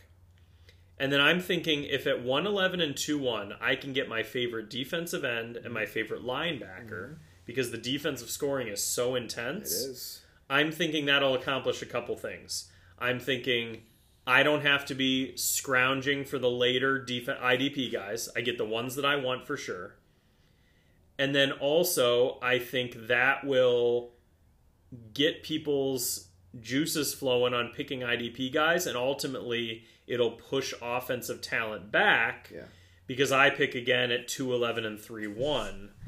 And I think that happened to some extent, but I don't know, maybe not a ton, but we'll, we'll see where it goes. So at 111, I went Kwity Paye, mm-hmm. who I was looking at the defensive end options. I already have Nick Bosa, and I want a guy for my defensive line flex that I think could be a real disruptor, and I think he's the guy that has the biggest potential to do that. Sure. The team he's on and and all that stuff, even though he's a dirty, dirty Wolverine um, as you knew I was going to say. Uh, and then at 2 1, I went Micah Parsons. I think he's the best um, uh, linebacker in the draft. And I think he's a little bit of a knucklehead, but I think based on pure talent, I think he's great. So I'm just hoping he, he, he can keep his head on straight. Um, the uh, the Washington guy, Jamin Davis, would have been the other guy I was considering, but I just thought I don't know as much about him. He seems like he's a little bit more of a late riser. I want the guy who's had the talk and the pedigree from the get go all along. That's what that's what I wanted. Sure. Um, so I'm I'm starting off the second round. I've got Lawrence and Parsons and, and Paye, and I was very very excited about that. As you should be. Yeah. Yeah, of course. And then uh, Collins went next at uh, 2 2. Yeah, and Arizona's interesting because they did Simmons. They took Simmons last year, Collins this year, and so now it sounds like Jordan Hicks is going to be getting shopped for trade, and he is one of my big linebacker producers. Has always been on this team since since this uh, league started. Yeah. at linebacker. So Yeah, so there's no way you were taking Collins. no, it wouldn't have made sense. I didn't. Right. Well, and I don't know as much about him. I just. I, I don't always get in depth into my IDP research early on, Hmm. so I'd rather take the top guys that I'm comfortable with and not have to do the deep dive stuff. Yeah, because, do go draft pedigree. Get the guys. you know if you're if you're first round. drafting if you're drafting late August, I'd be much more comfortable going a little deeper. But anyway, And then through this whole second round, I mean, I'm throwing in the chats. I've got guys, I got vets I want to trade, and nothing. I'm offering trades up to the it's next. exhausting. Yeah, I know. and I Joel messaged me. He's like, "What do you want for Mel Gordon?" I said, "Okay, now we got something." Because he already had Javonte Williams, so I said, "Give me your two nine and your second next year," and you got Mel Gordon. Wait, two nine. two nine and a second next year. So two seconds for Mel Gordon. Is he desperate at running back? I don't think so, but he asked. He says, "What do you want from Mel Gordon?" I said, "This is what I want." He's like, "You know, if it was two thirds, I'd do it." Like, I'm not. No, I mean, thirds are more valuable in this league because the IDP pushes stuff I don't back. care, I But, wanted but I understand. That's fine. Yeah. But but your team is also good, so that's the that's the other thing. And with Etienne, I had I Gordon was disposable. So You So- think? in the end, I haven't had a trade done yet, but I'm still hoping maybe in the third, I can do something. I can. and there's still going to be some great players available. Yeah, totally. I mean, we're in the third now, and there's some massive names still on the on the board. Yeah, I dig it. All right, so at two three, uh, Bill gets Jaylen Waddle Mm-hmm. as a gift at two three, and there's it feels like there's always a wide receiver who falls farther than they should because Yeah. of the IDP guys. It always and it's happens. and it's basically because of me. I mean, I was two of those picks, and they were both IDP, so that bumps guys back. True. Um, but he so he started off his draft with Ja'Marr Chase and Jaylen Waddle, so that definitely helps. This is also a uh, start three wide receiver league. Yes. So you you know you got to have wide receivers that you can start. Uh, Zach and Mitch uh, took Rashod Bateman at two four. Jamin Davis goes at two five. Danny takes Elijah Moore at two six. But he first he wanted Devonte Williams. Yes, he said Devonte Williams, and I said, "Do you mean Javonte Williams?" Well, he went at one nine, so uh, he he he actually- settled for Elijah Moore. Before the draft started, he wrote on a post-it note Devonte Williams, no matter what. But that kind of fell through. Yeah, I mean that's embarrassing. Schmo Ballahan, no matter what. Oh okay. man, Um, and then didn't, we didn't do a mystery phrase. We just don't. yeah, it. I know. I just we forget every time. Sorry, guys. Uh, at two seven, Justine goes linebacker Joe Tryon. Yeah. for uh, the Buccaneers, which um, I mean, she'll tell you she needs linebacker. I uh, I have linebackers to trade. I would have given her two of them. I have pick. linebackers to trade. I mean, I've got I've been I've been sending this out to multiple people saying like I've got. I, I'm, I traded Micah Kiser to Bill for his 2022 second. I was very happy to do that. Sure. obviously. Um, but I've got Troy Reeder, I've got Dre Greenlaw. Um, there's another guy. Oh, Jordan Hicks. I'm willing to move. Yeah. I've got all these guys who are producers who I would move for a single pick, you know, in this range. And I just keep saying, like, they're too good to drop, but my linebacker room is full. Yeah. I have Joe Schobert, Devin Bush, and now Micah Parsons. And Greenlaw is looking pretty good, so I'll probably hold on to him. So I've got these other guys where it's like, somebody come take them, you know? But anyway, Joe Tryon was an interesting pick. Um, at 2 8, you had Drew. He won the Trey Sermon sweepstakes because, again, the news was coming around that uh, he was going to get more of an opportunity. Joel takes Rondale Moore at 2 9. Uh, and then Adam with the pick that he, uh, the pick that he acquired from you, From me, yep, he took Terrace Marshall. he did. Um, and I, at 211, I wanted Terrace Marshall's who I would have taken. Oh, sure. However, I don't have as much need at wide receiver as previously mentioned as I do at running back. And I didn't want to take a running back at 111 because I had traded um, uh, Miles Sanders for it, but I'll I'll take a running back here. And in my mind, Michael Carter is like the only running back left that I have some faith in. Sure. You know, the guys after this, you know, Rhamondre Stevenson and Chuba Hubbard, those are all guys where it's like, okay, they they're they could have a flash in the pan kind of chance, but like mm-hmm. Michael Carter should get a lot of opportunity this year. Yeah, the next guys are if an injury happens. Right. Yeah, they step up. Right. So at 211, I went Michael Carter. I felt good about that. the champ, Adam, at 212, he and I went alternating here for a few picks. At 212, Adam takes Jordyn Brooks, who was on the waiver wire. I don't know how that happened because somebody would have drafted Jordyn Brooks from Seattle, linebacker from Seattle last year, and must have dropped him at some point. He must not have been doing enough, but but there's a lot of teams in this league where I don't know how you drop somebody like that because look at some of the guys that are being rostered. Just to give you an example, Jakeem Grant is rostered in this league. Really? Jakeem Grant. Is he still with the Dolphins? No, I think he died. yeah, he's still with the Dolphins, but he's like not. Six. You know- sixth down, sixth string. Yeah, something. So anyway, so I mean, I just even behind Perry for crying out loud. Yeah, and it just blows my mind. It's just one of those things where it's like, okay. I mean, it'll happen in this draft. It happened in Frozen with Eric. It'll be, oh, well, I'm done drafting. It's like, That's it. Really? Are you sure you're done drafting? The future Because you, champ is got done. a- 'cause you got a lot of drops to do, brah. Yeah.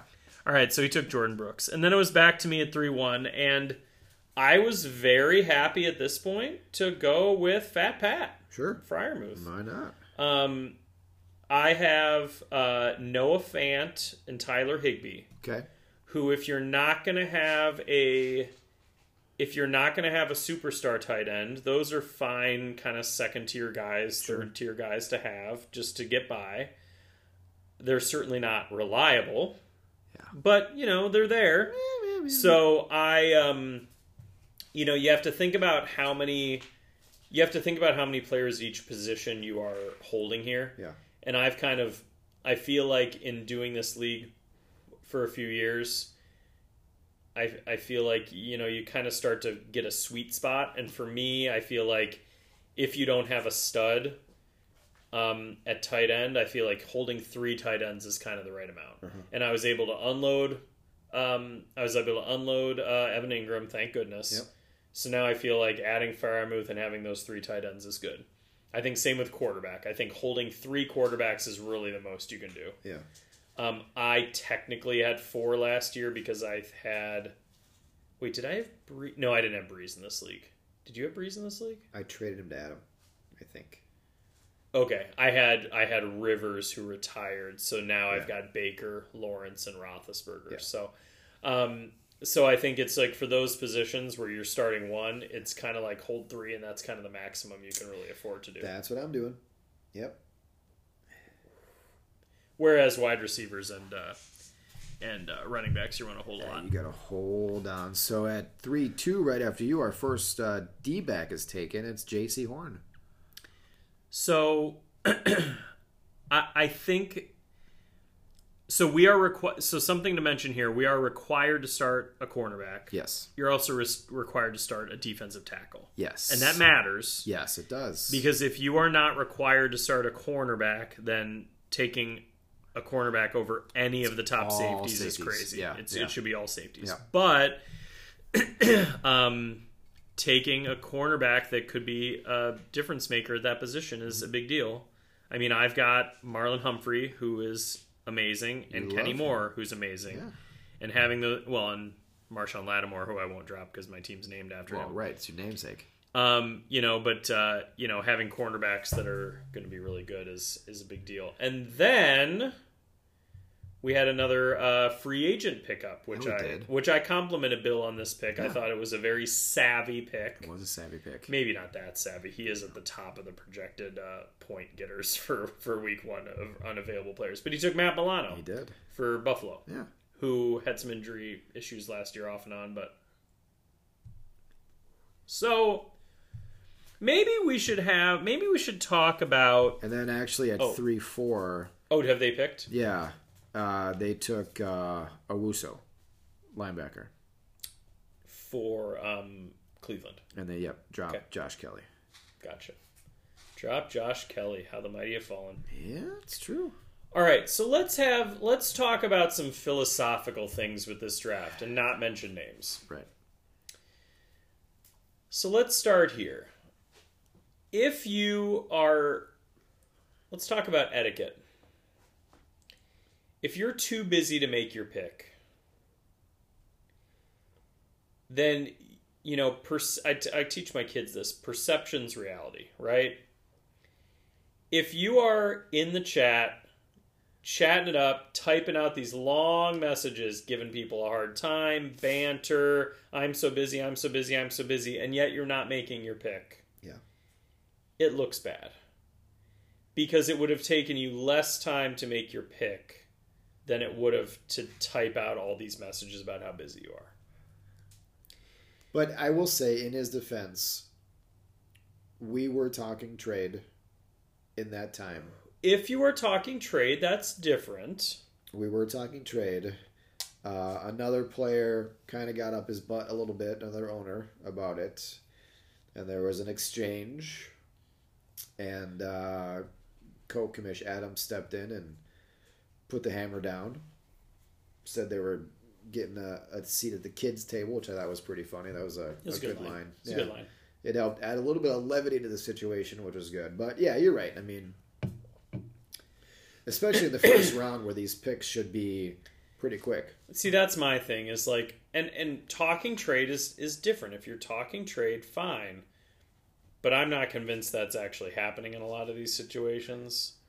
You're saying it was, which is fine, but it was. but um, but I think once comments have been made, come on, man, just pick. Come on, man, just pick. Yeah. Okay. Then to later intentionally not pick to be difficult is a very childish move. We call that the low road. Yeah. I took that once. Yeah. Dave is very familiar with the low road. He could draw you a map if you need one. But ultimately, like, just swallow your pride and make the pick. Yeah. I think people should be aware of. I think sometimes people should be aware of how it reflects on the person who invited them into the league. You know, there are people in these leagues that are your responsibility that you've invited in. You vouch for him. And if you vouch for them and they, you know, they reflect badly on you, Yep. same with me. I vouch for them and then they reflect badly on me. And I brought a guy in in Frozen who trades well as rookies. I I vouch for him. I mean, he's family. You didn't really have a He's choice, family. but It's true. but uh, you know, and it just it just kind of you know, I mean, uh, I mean, I have to, I mean, I have to deal with the guilt of bringing Kurt into all of, all of your lives every day. Just kidding, Kurt. I mean, I, that was I will pretty say funny. it- that it was is- pretty funny. It is a pleasure having Kurt. I know. leagues. Obviously, I'm kidding. Kurt, he, he does have a beautiful Yeah, mind. I've of always course, said it. of course. Kurt's the best. That was obviously a joke, but um, yeah, it's just this this delaying the draft on purpose to be difficult is is very infantile, and it was it was hard to uh, it was hard to deal with. And then you know you also have a situation. We had this situation where you're giving everybody a hard time. You're delaying the draft on purpose. Oh, you said I had this much time. You know all this infantile stuff. Yeah. And then I finally messaged said person, and I said, "Here's the deal. You have an hour to pick. If you don't pick in an hour or trade the pick in an hour, then you we're gonna skip you over Yeah. because this is ridiculous. So, out of respect to you, I'm I'm telling you this in a separate message and not in front of everybody. But like, come on, we, we this is ridiculous. Yeah, I lo- a- I love you, but this is embarrassing. And that's a fair commish thing to do. Yeah. But then it was I'm at dinner and my wife's giving me a hard time about being on my phone. And my response to that is that's why you should have picked when you were being a jerk on purpose earlier. Like come on. Yeah. Like or you know the time you're saying that you're you're texting all that about your wife, and at dinner you could be making your pick. Exactly. Yeah. And that's when you say, I'll take Devonte Williams. No, wait, that's Javonte Williams. No, Oh, wait, he's gone. He's been gone for uh, you know ten round, 10, 10 picks. Yeah. Um, so we we definitely had uh, we definitely had a little bit of drama there. All right. So then we also had some. So do you want to talk about any of your specific trade offers you were trying to make? I, you mentioned about the Melvin Gordon trade. Yeah, um, I, I don't have specific offers. I mean, it's really just saying to these guys, I've got these players available. I want a pick in the second round, but there's no dialogue because they don't get back to me. Mm, hmm And I was tempted because in WhatsApp, if if no one's familiar with that messaging app, it does list off the phone number.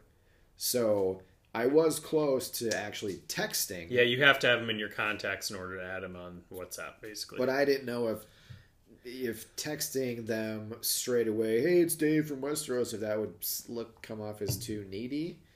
So I just stayed within the app. Yeah, But but- again, the blue check mark means they read it, so they left me on red, Ralph. They left me on red. yeah, it's frustrating. I don't like being left on red. At least say to me, you know, I'm going to take this pick here. Like even Adam, I mean, he had the the gumption to say in the chat, "Hey, I wish I could have traded with you, but I took somebody else."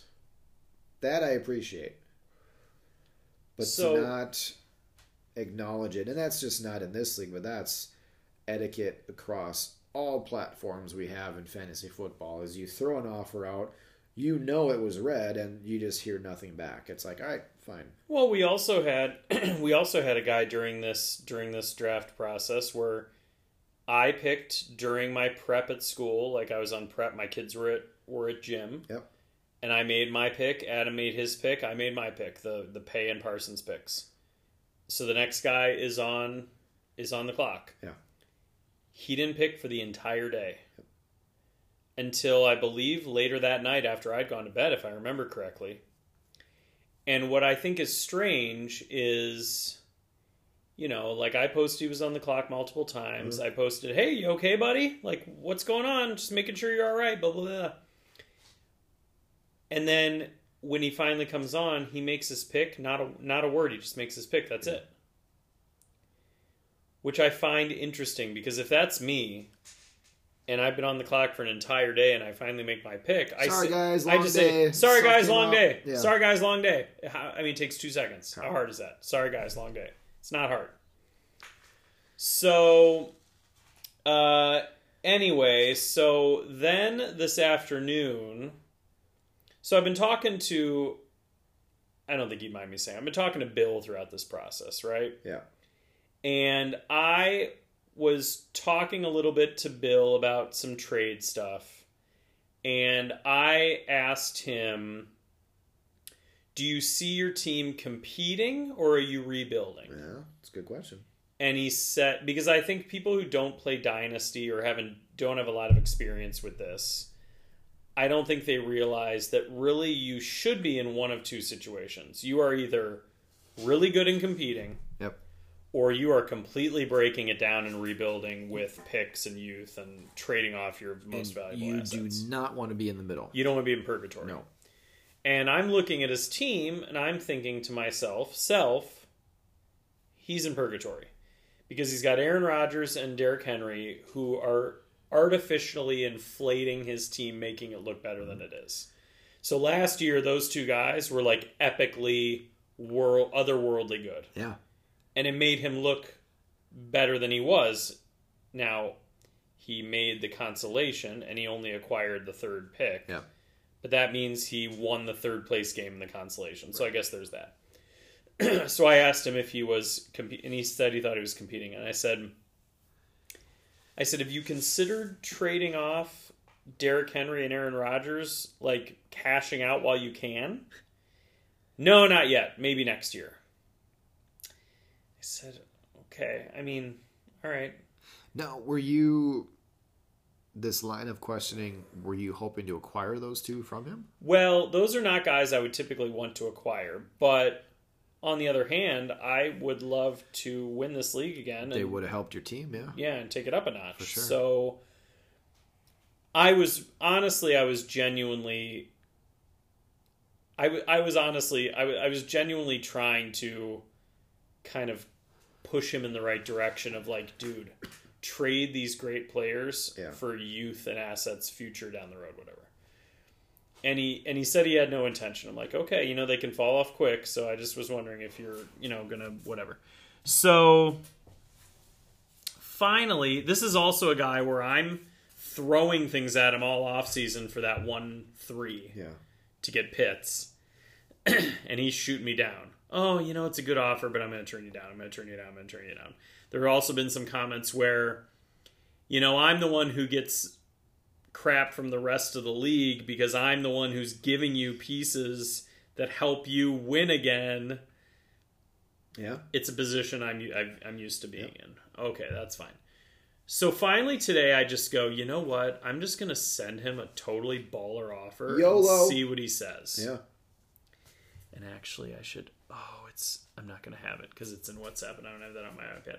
So I I'm gonna, I sent him a message today, I said, "Let's say I offered you Baker Mayfield, James Robinson, Bryan Edwards, my 2022 first and my 2023 first for Henry and Rodgers. Would you turn that down?" And he had some sort of a reaction like, Whoa, okay. Oh, you're making this hard on me. Oh, I'd have to think about that. Let me look at it. Let me look at it. Blah, blah, blah, blah, blah. Okay. Yeah. Um, and I'm just thinking Henry is a monster, and Rodgers, I think, will play and will be better than Baker for the, you know, next year, is what I'm thinking. Yep. So he's kind of going on and on, and he's weighing the things about making a team like mine better, and and he's got the right mindset of like, well, those picks are useless if you end the league in two years uh-huh. because you win and then win again, and like that's true. But I'm not hiding the ball. I said to him like, I'm going. All, this would be me going all in Yeah. to try to win. Okay, yeah, I get it. Blah blah blah.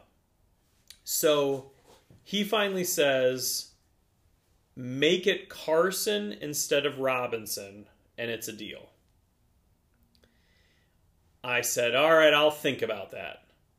Because I'm thinking, I like Robinson is going to get replaced by ETN Yes. ultimately. Yes. So I'd rather keep Carson because Carson, in theory, is the guy for the whole year. Yes. Is for the sake of winning this year. As long as he stays healthy. Well, sure, but that's any running back, which is why I don't. You know, Especially Carson. which is why I don't go for running backs. He's made of glass. Uh, he played almost every game last year. but he didn't. Okay, well, agree disagree. So Almost every game is not playing every game. yeah, no running back plays every game.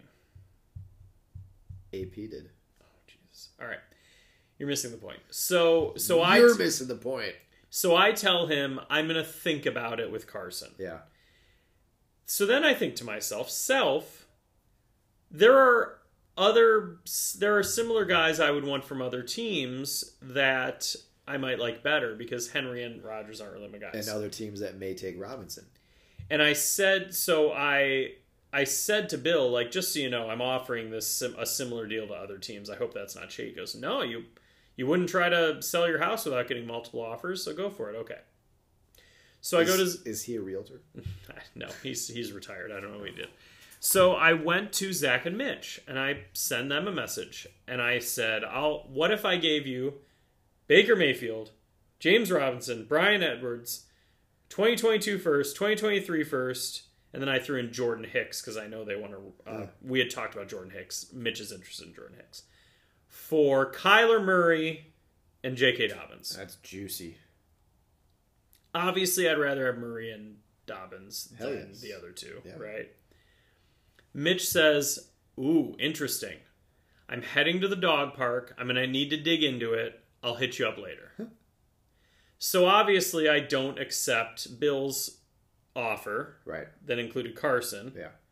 I would have done it if he would have been for Robinson, but not with Carson. I didn't accept it because I'm waiting to see if that offer is going to go through. Mm-hmm. In the meantime, Bill makes a deal with his daughter. We have a trade alert. Well, we had a trade proposal, It was a trade proposal. but I don't think they understood what a trade proposal means. It was a trade. It was a trade deal. They'd agreed on it. Yes. Neither one of them knew what year it was, but they had a deal, and it was Rodgers and Henry Yep. for CMC, Yep. 2022 first and second, 2023 first. Yeah. Adding to CMC for those pieces, ah, to each their own. Bill Bill is some sort of hypnotist because that's pretty great. Can you imagine getting CMC and two firsts for anything? That's, that's a lot. Um, so they put this out, and I and I message them like, so is this has this deal been agreed upon, or is it a proposal? Oh yeah, we agreed upon it. Sorry, you know, no no favoritism. I just like the deal more. Blah blah. Well, no kidding. So that deal's so now my deal with him is done. Yeah. So I messaged Mitch, who I haven't heard from yet, and I said, uh, Mitch, obviously Bill made his deal because I had said the same thing. Like, Yeah. I hey, I'm going to send you this deal because I sent it elsewhere.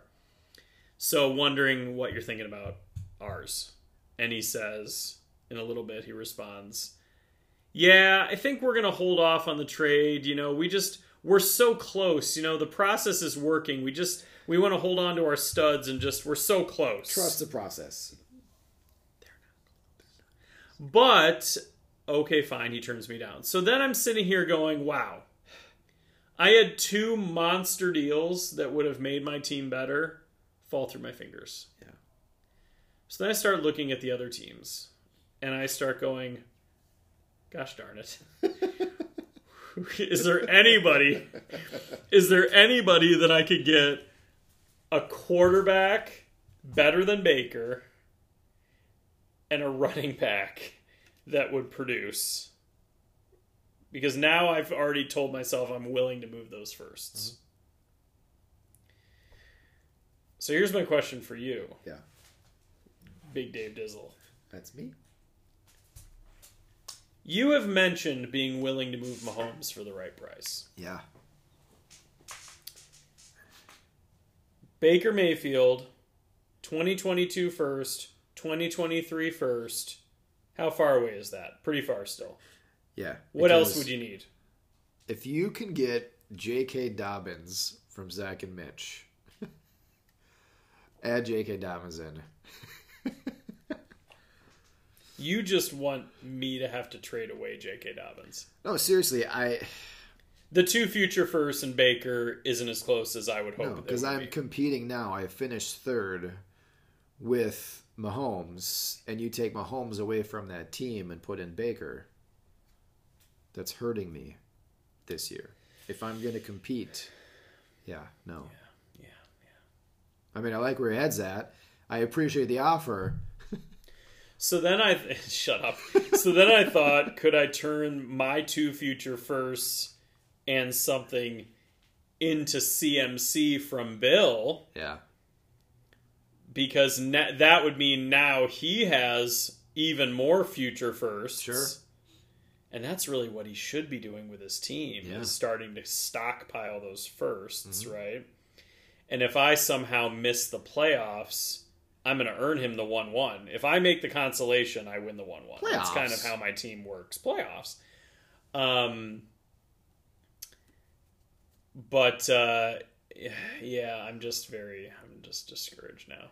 So the only other thing I can think, and I'm, you know, by the time I reach out to Kurt Hill, I've already heard this is, you know, do I take those two first, team them with, piece them with a couple of things to get Kelce from Kurt's team? sure. because adding Kelce to solidify my tight end position would be pretty huge. But ultimately, it was just a very annoying trade day because I thought I was going to be making a blockbuster deal that would push me into the stratosphere of competing next year again. Not that my team isn't already going to do that. I mean, my team won the consolation, and that was with Michael Thomas laying an egg for the entire year. So it was just a frustrating afternoon. Can't imagine. Yeah, I know. Was there anything we forgot for today? Uh, I did have one trade. Okay. It's a one quarterback league on uh, your favorite site, MFL.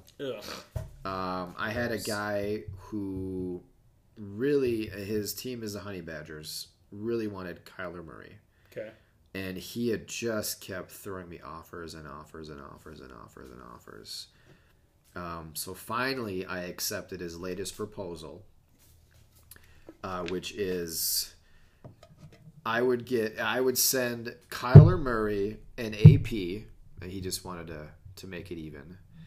I would get Wentz, Conner, his 110 and 2022 first. And this is a one quarterback league. Wentz, Conner, 110, and another first for Kyler in a one quarterback league? Yeah.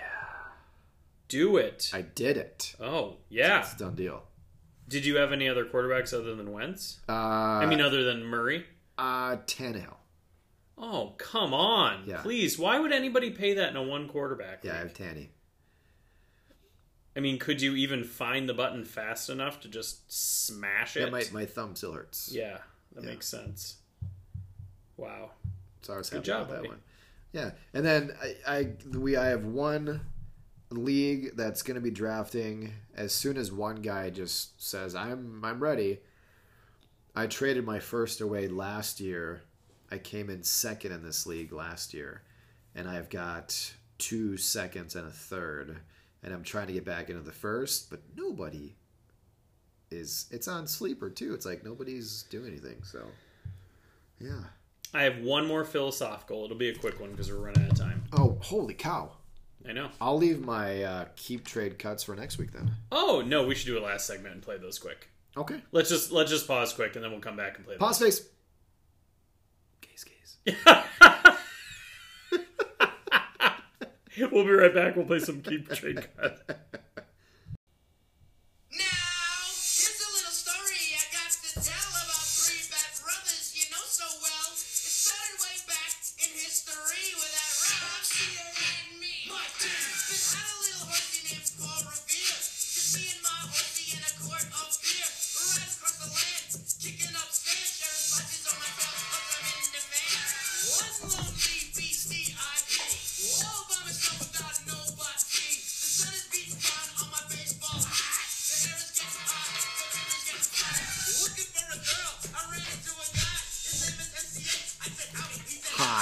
Wow,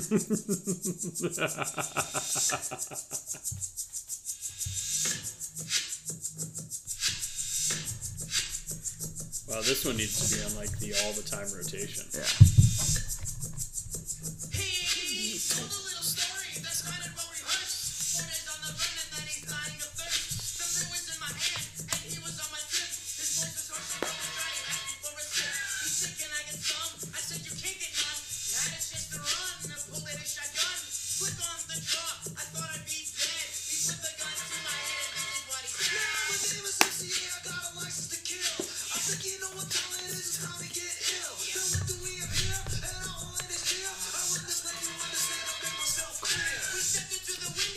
Right, wow, that's a jam and a half. Yeah, it is. Beastie Boys, baby. All right, before we play a game and then get out of here, Dave, let me just ask you: How do you look at? So we've talked about Westeros being a little bit shallow. Yeah. How do you look at drops? In the shallow, shallow. Because because uh, Kurt was mentioning how you know he can't think of anybody to drop, and and Zach and Mitch were talking about oh well not Zach Zach doesn't care, but Mitch was talking about Zach's the face of the team, the face yeah. of the team. Mitch is the brains, but Right. he's and he's like, boy, I just don't know who I would drop. I don't know who I would drop.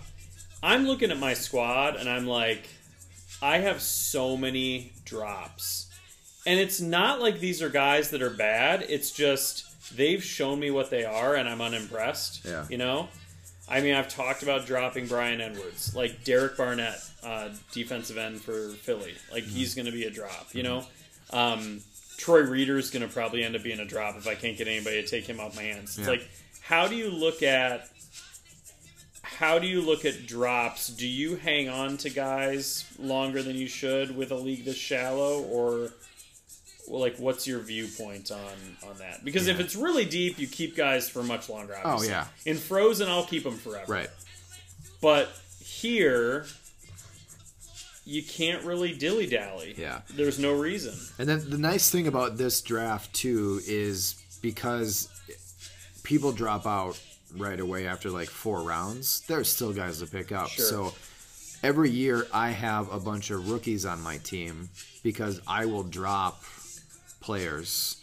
And then what I do is if these rookies are just not popping and they're not delivering, I will because with with shallow benches, there's always going to be guys on the waiver wire. Right. So it's just you know kind of weighing. I mean, do I see this guy being a stud? Can I hang on to him? Is this position deep enough to where I can wait until he starts producing, or is it such a shallow position for me that I need to cut it and, and run? So I have to evaluate it on a, a player by player basis. Right. Okay. So, and I, I mean, I have run into it where I think I have a few too many cornerbacks on this team. Mm-hmm. Um, so I will be dropping some cornerbacks uh, to try to beef up some of my positions. So, And it's hard when you've got guys that, like, I basically looked at, all right, Humphrey, Moore, Lattimore. Okay, I'm keeping those three. Yeah. Which means basically I'm not drafting any cornerbacks this year, even if there are rookie cornerbacks that I really like. yeah, focus on other positions. You know, safety, Bates, Abram, Jenkins. Yeah. Like, Jenkins is old, but he still is just produces like a beast. So it's like, I guess I'm not really taking any safeties this year. But it's just, it's interesting because uh, I definitely am more, I think I'm quicker to drop players in this kind of shallow format that haven't shown me much yet. Yeah. Um, and I think other people are scared too. I think also when it's your only league, I think people are more scared to drop players. But when I've got um, you know so many leagues, you know I've got all these guys elsewhere too. So like, okay, I'll drop. You know, if I have to drop Bryan Edwards, okay, fine. I've got him on a bunch of Right. deeper leagues. Where if he ends up being a superstar, I've still got him on all these deep leagues. And the more dynasty leagues that we're in, you know, we treat it as, you know, they're we're the GM. It's kind of like a business. You know, you don't you don't get emotionally attached to a player. right. Um, if if they're not working out, you got to get rid of them. Yep. You can't hang on to them Agreed. because if you hang on to them, and then somebody else off the waiver wire starts popping, you get the FOMO setting in. Like ah, I could have had that guy. Why am I holding on to this guy? Exactly. Yeah, Exactly. FOMO is a mother. It's a real thing. Yeah. It's All right, you got a game for me? I do. I'm ready. The old F Mary Kill. F Mary Kill. Wait, no. Keep trade cut. Oh yeah, that's right. Keep trade cut. Come on, the appropriate version. I've got tight end, I've got quarterback, I've got running back, and I've got wide receiver. Wow. We got some big names in these too. Yeah. Yeah. So this is in a vacuum. Obviously, In a you're vacuum. probably not cutting any of these no, guys. not but, at all. But uh, yeah, give me uh, give me tight end first. You know I love a tight end. We got Kelce, Kittle, and Pitts. Jeez. That. Why would you do this to me? Because I can. And the the viewers or the viewers, the listeners, they want to hear this too. Jeez. All right.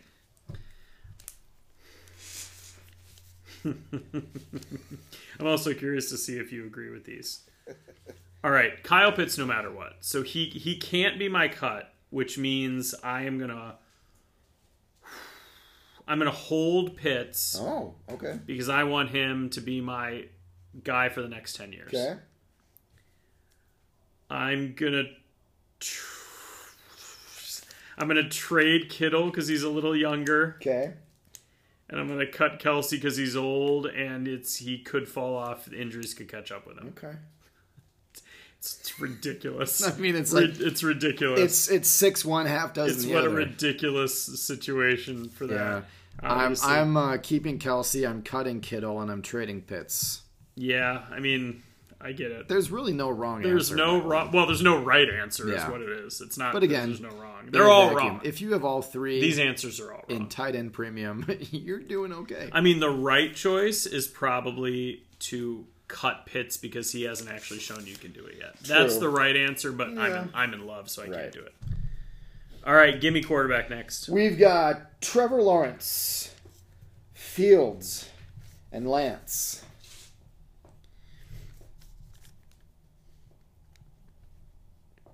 Uh, I find this to be pretty easy.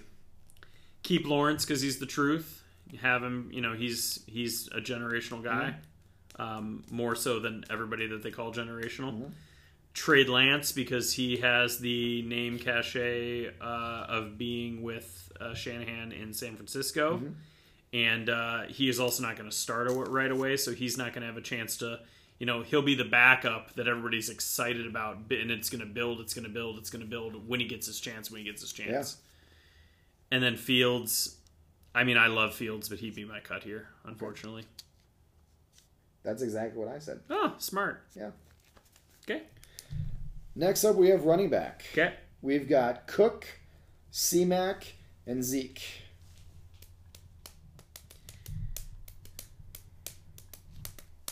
Cook, C-Mac, Zeke. That'd be a heck of a three-headed monster at running back for you. Um, I think I would cut. Boy, ironically, I'm cutting all the Buckeyes here, which is kind of weird. Interesting. Um, I would cut Zeke because he's the one who has shown the most potential to just not be himself anymore. okay. Um, and I don't think you'd get anything for him via trade. Uh, Cook, on the other hand, had a wonderful season. I think he's still the guy, and I think I could get something from him. So I would trade Cook, Okay. cut Zeke, and I would hold C Mac coming back off the injury. He's going to go back to his old form. He just was unlucky last Okay. year. I would keep Cook, trade C-Mac, cut Zeke. We were close. Okay, But I'm a homer, so. you are a homer. That's true. Uh, in wide receiver, we're going old school. Okay, We're going with three retired All Pro Hall of Famers okay. Randy Moss, Jerry Rice, and T.O.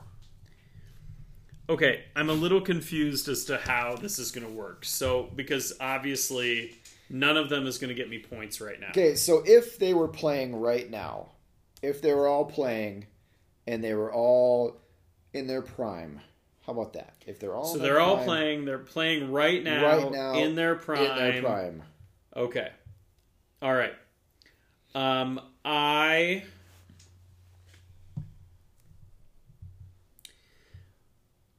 I'm gonna cut T.O. because he's a basket case It's true. more so than it's my quarterback. more so than the other ones. I'm going to cut To. I'm going to keep keep Jerry Rice just because he is just old faithful, reliable, just does his job, real lunch pail guy. Sure. Randy Moss, Super Bowl homeboy, straight cash homie. He is he is the flashy, you know, the flashy kid Yeah. less of a kid than he once was, but you know he's the flashy guy. He's going to be the one getting trade value. So Okay. trade Moss, keep Rice, cut To. I am keeping Moss, trading Rice, cutting T.O. Yeah, we have a couple that are flip flop like that. Okay, nice. Those are fun. Yeah. Thanks for doing. Always a good time. buddy. Yeah, it's a good time. Uh, remind me before next week, and I'll uh, I'll get some ready for you. Hey, uh, reminder next week. Do yeah, nope, me. too soon. Okay. Could right. you remind me to remind you? Because I'm gonna forget. No, I'm not going to remind you to remind me to remind you to remind me to remind you to remind me. Okay. Uh, thanks for joining us, everybody. So hit us up on the Twitter. It's at TripsRightRD. That's us. And uh, Yeah. I don't know. Are we looking at that Twitter? You are. Yeah, I you? am. Okay. But we're not really getting any hits.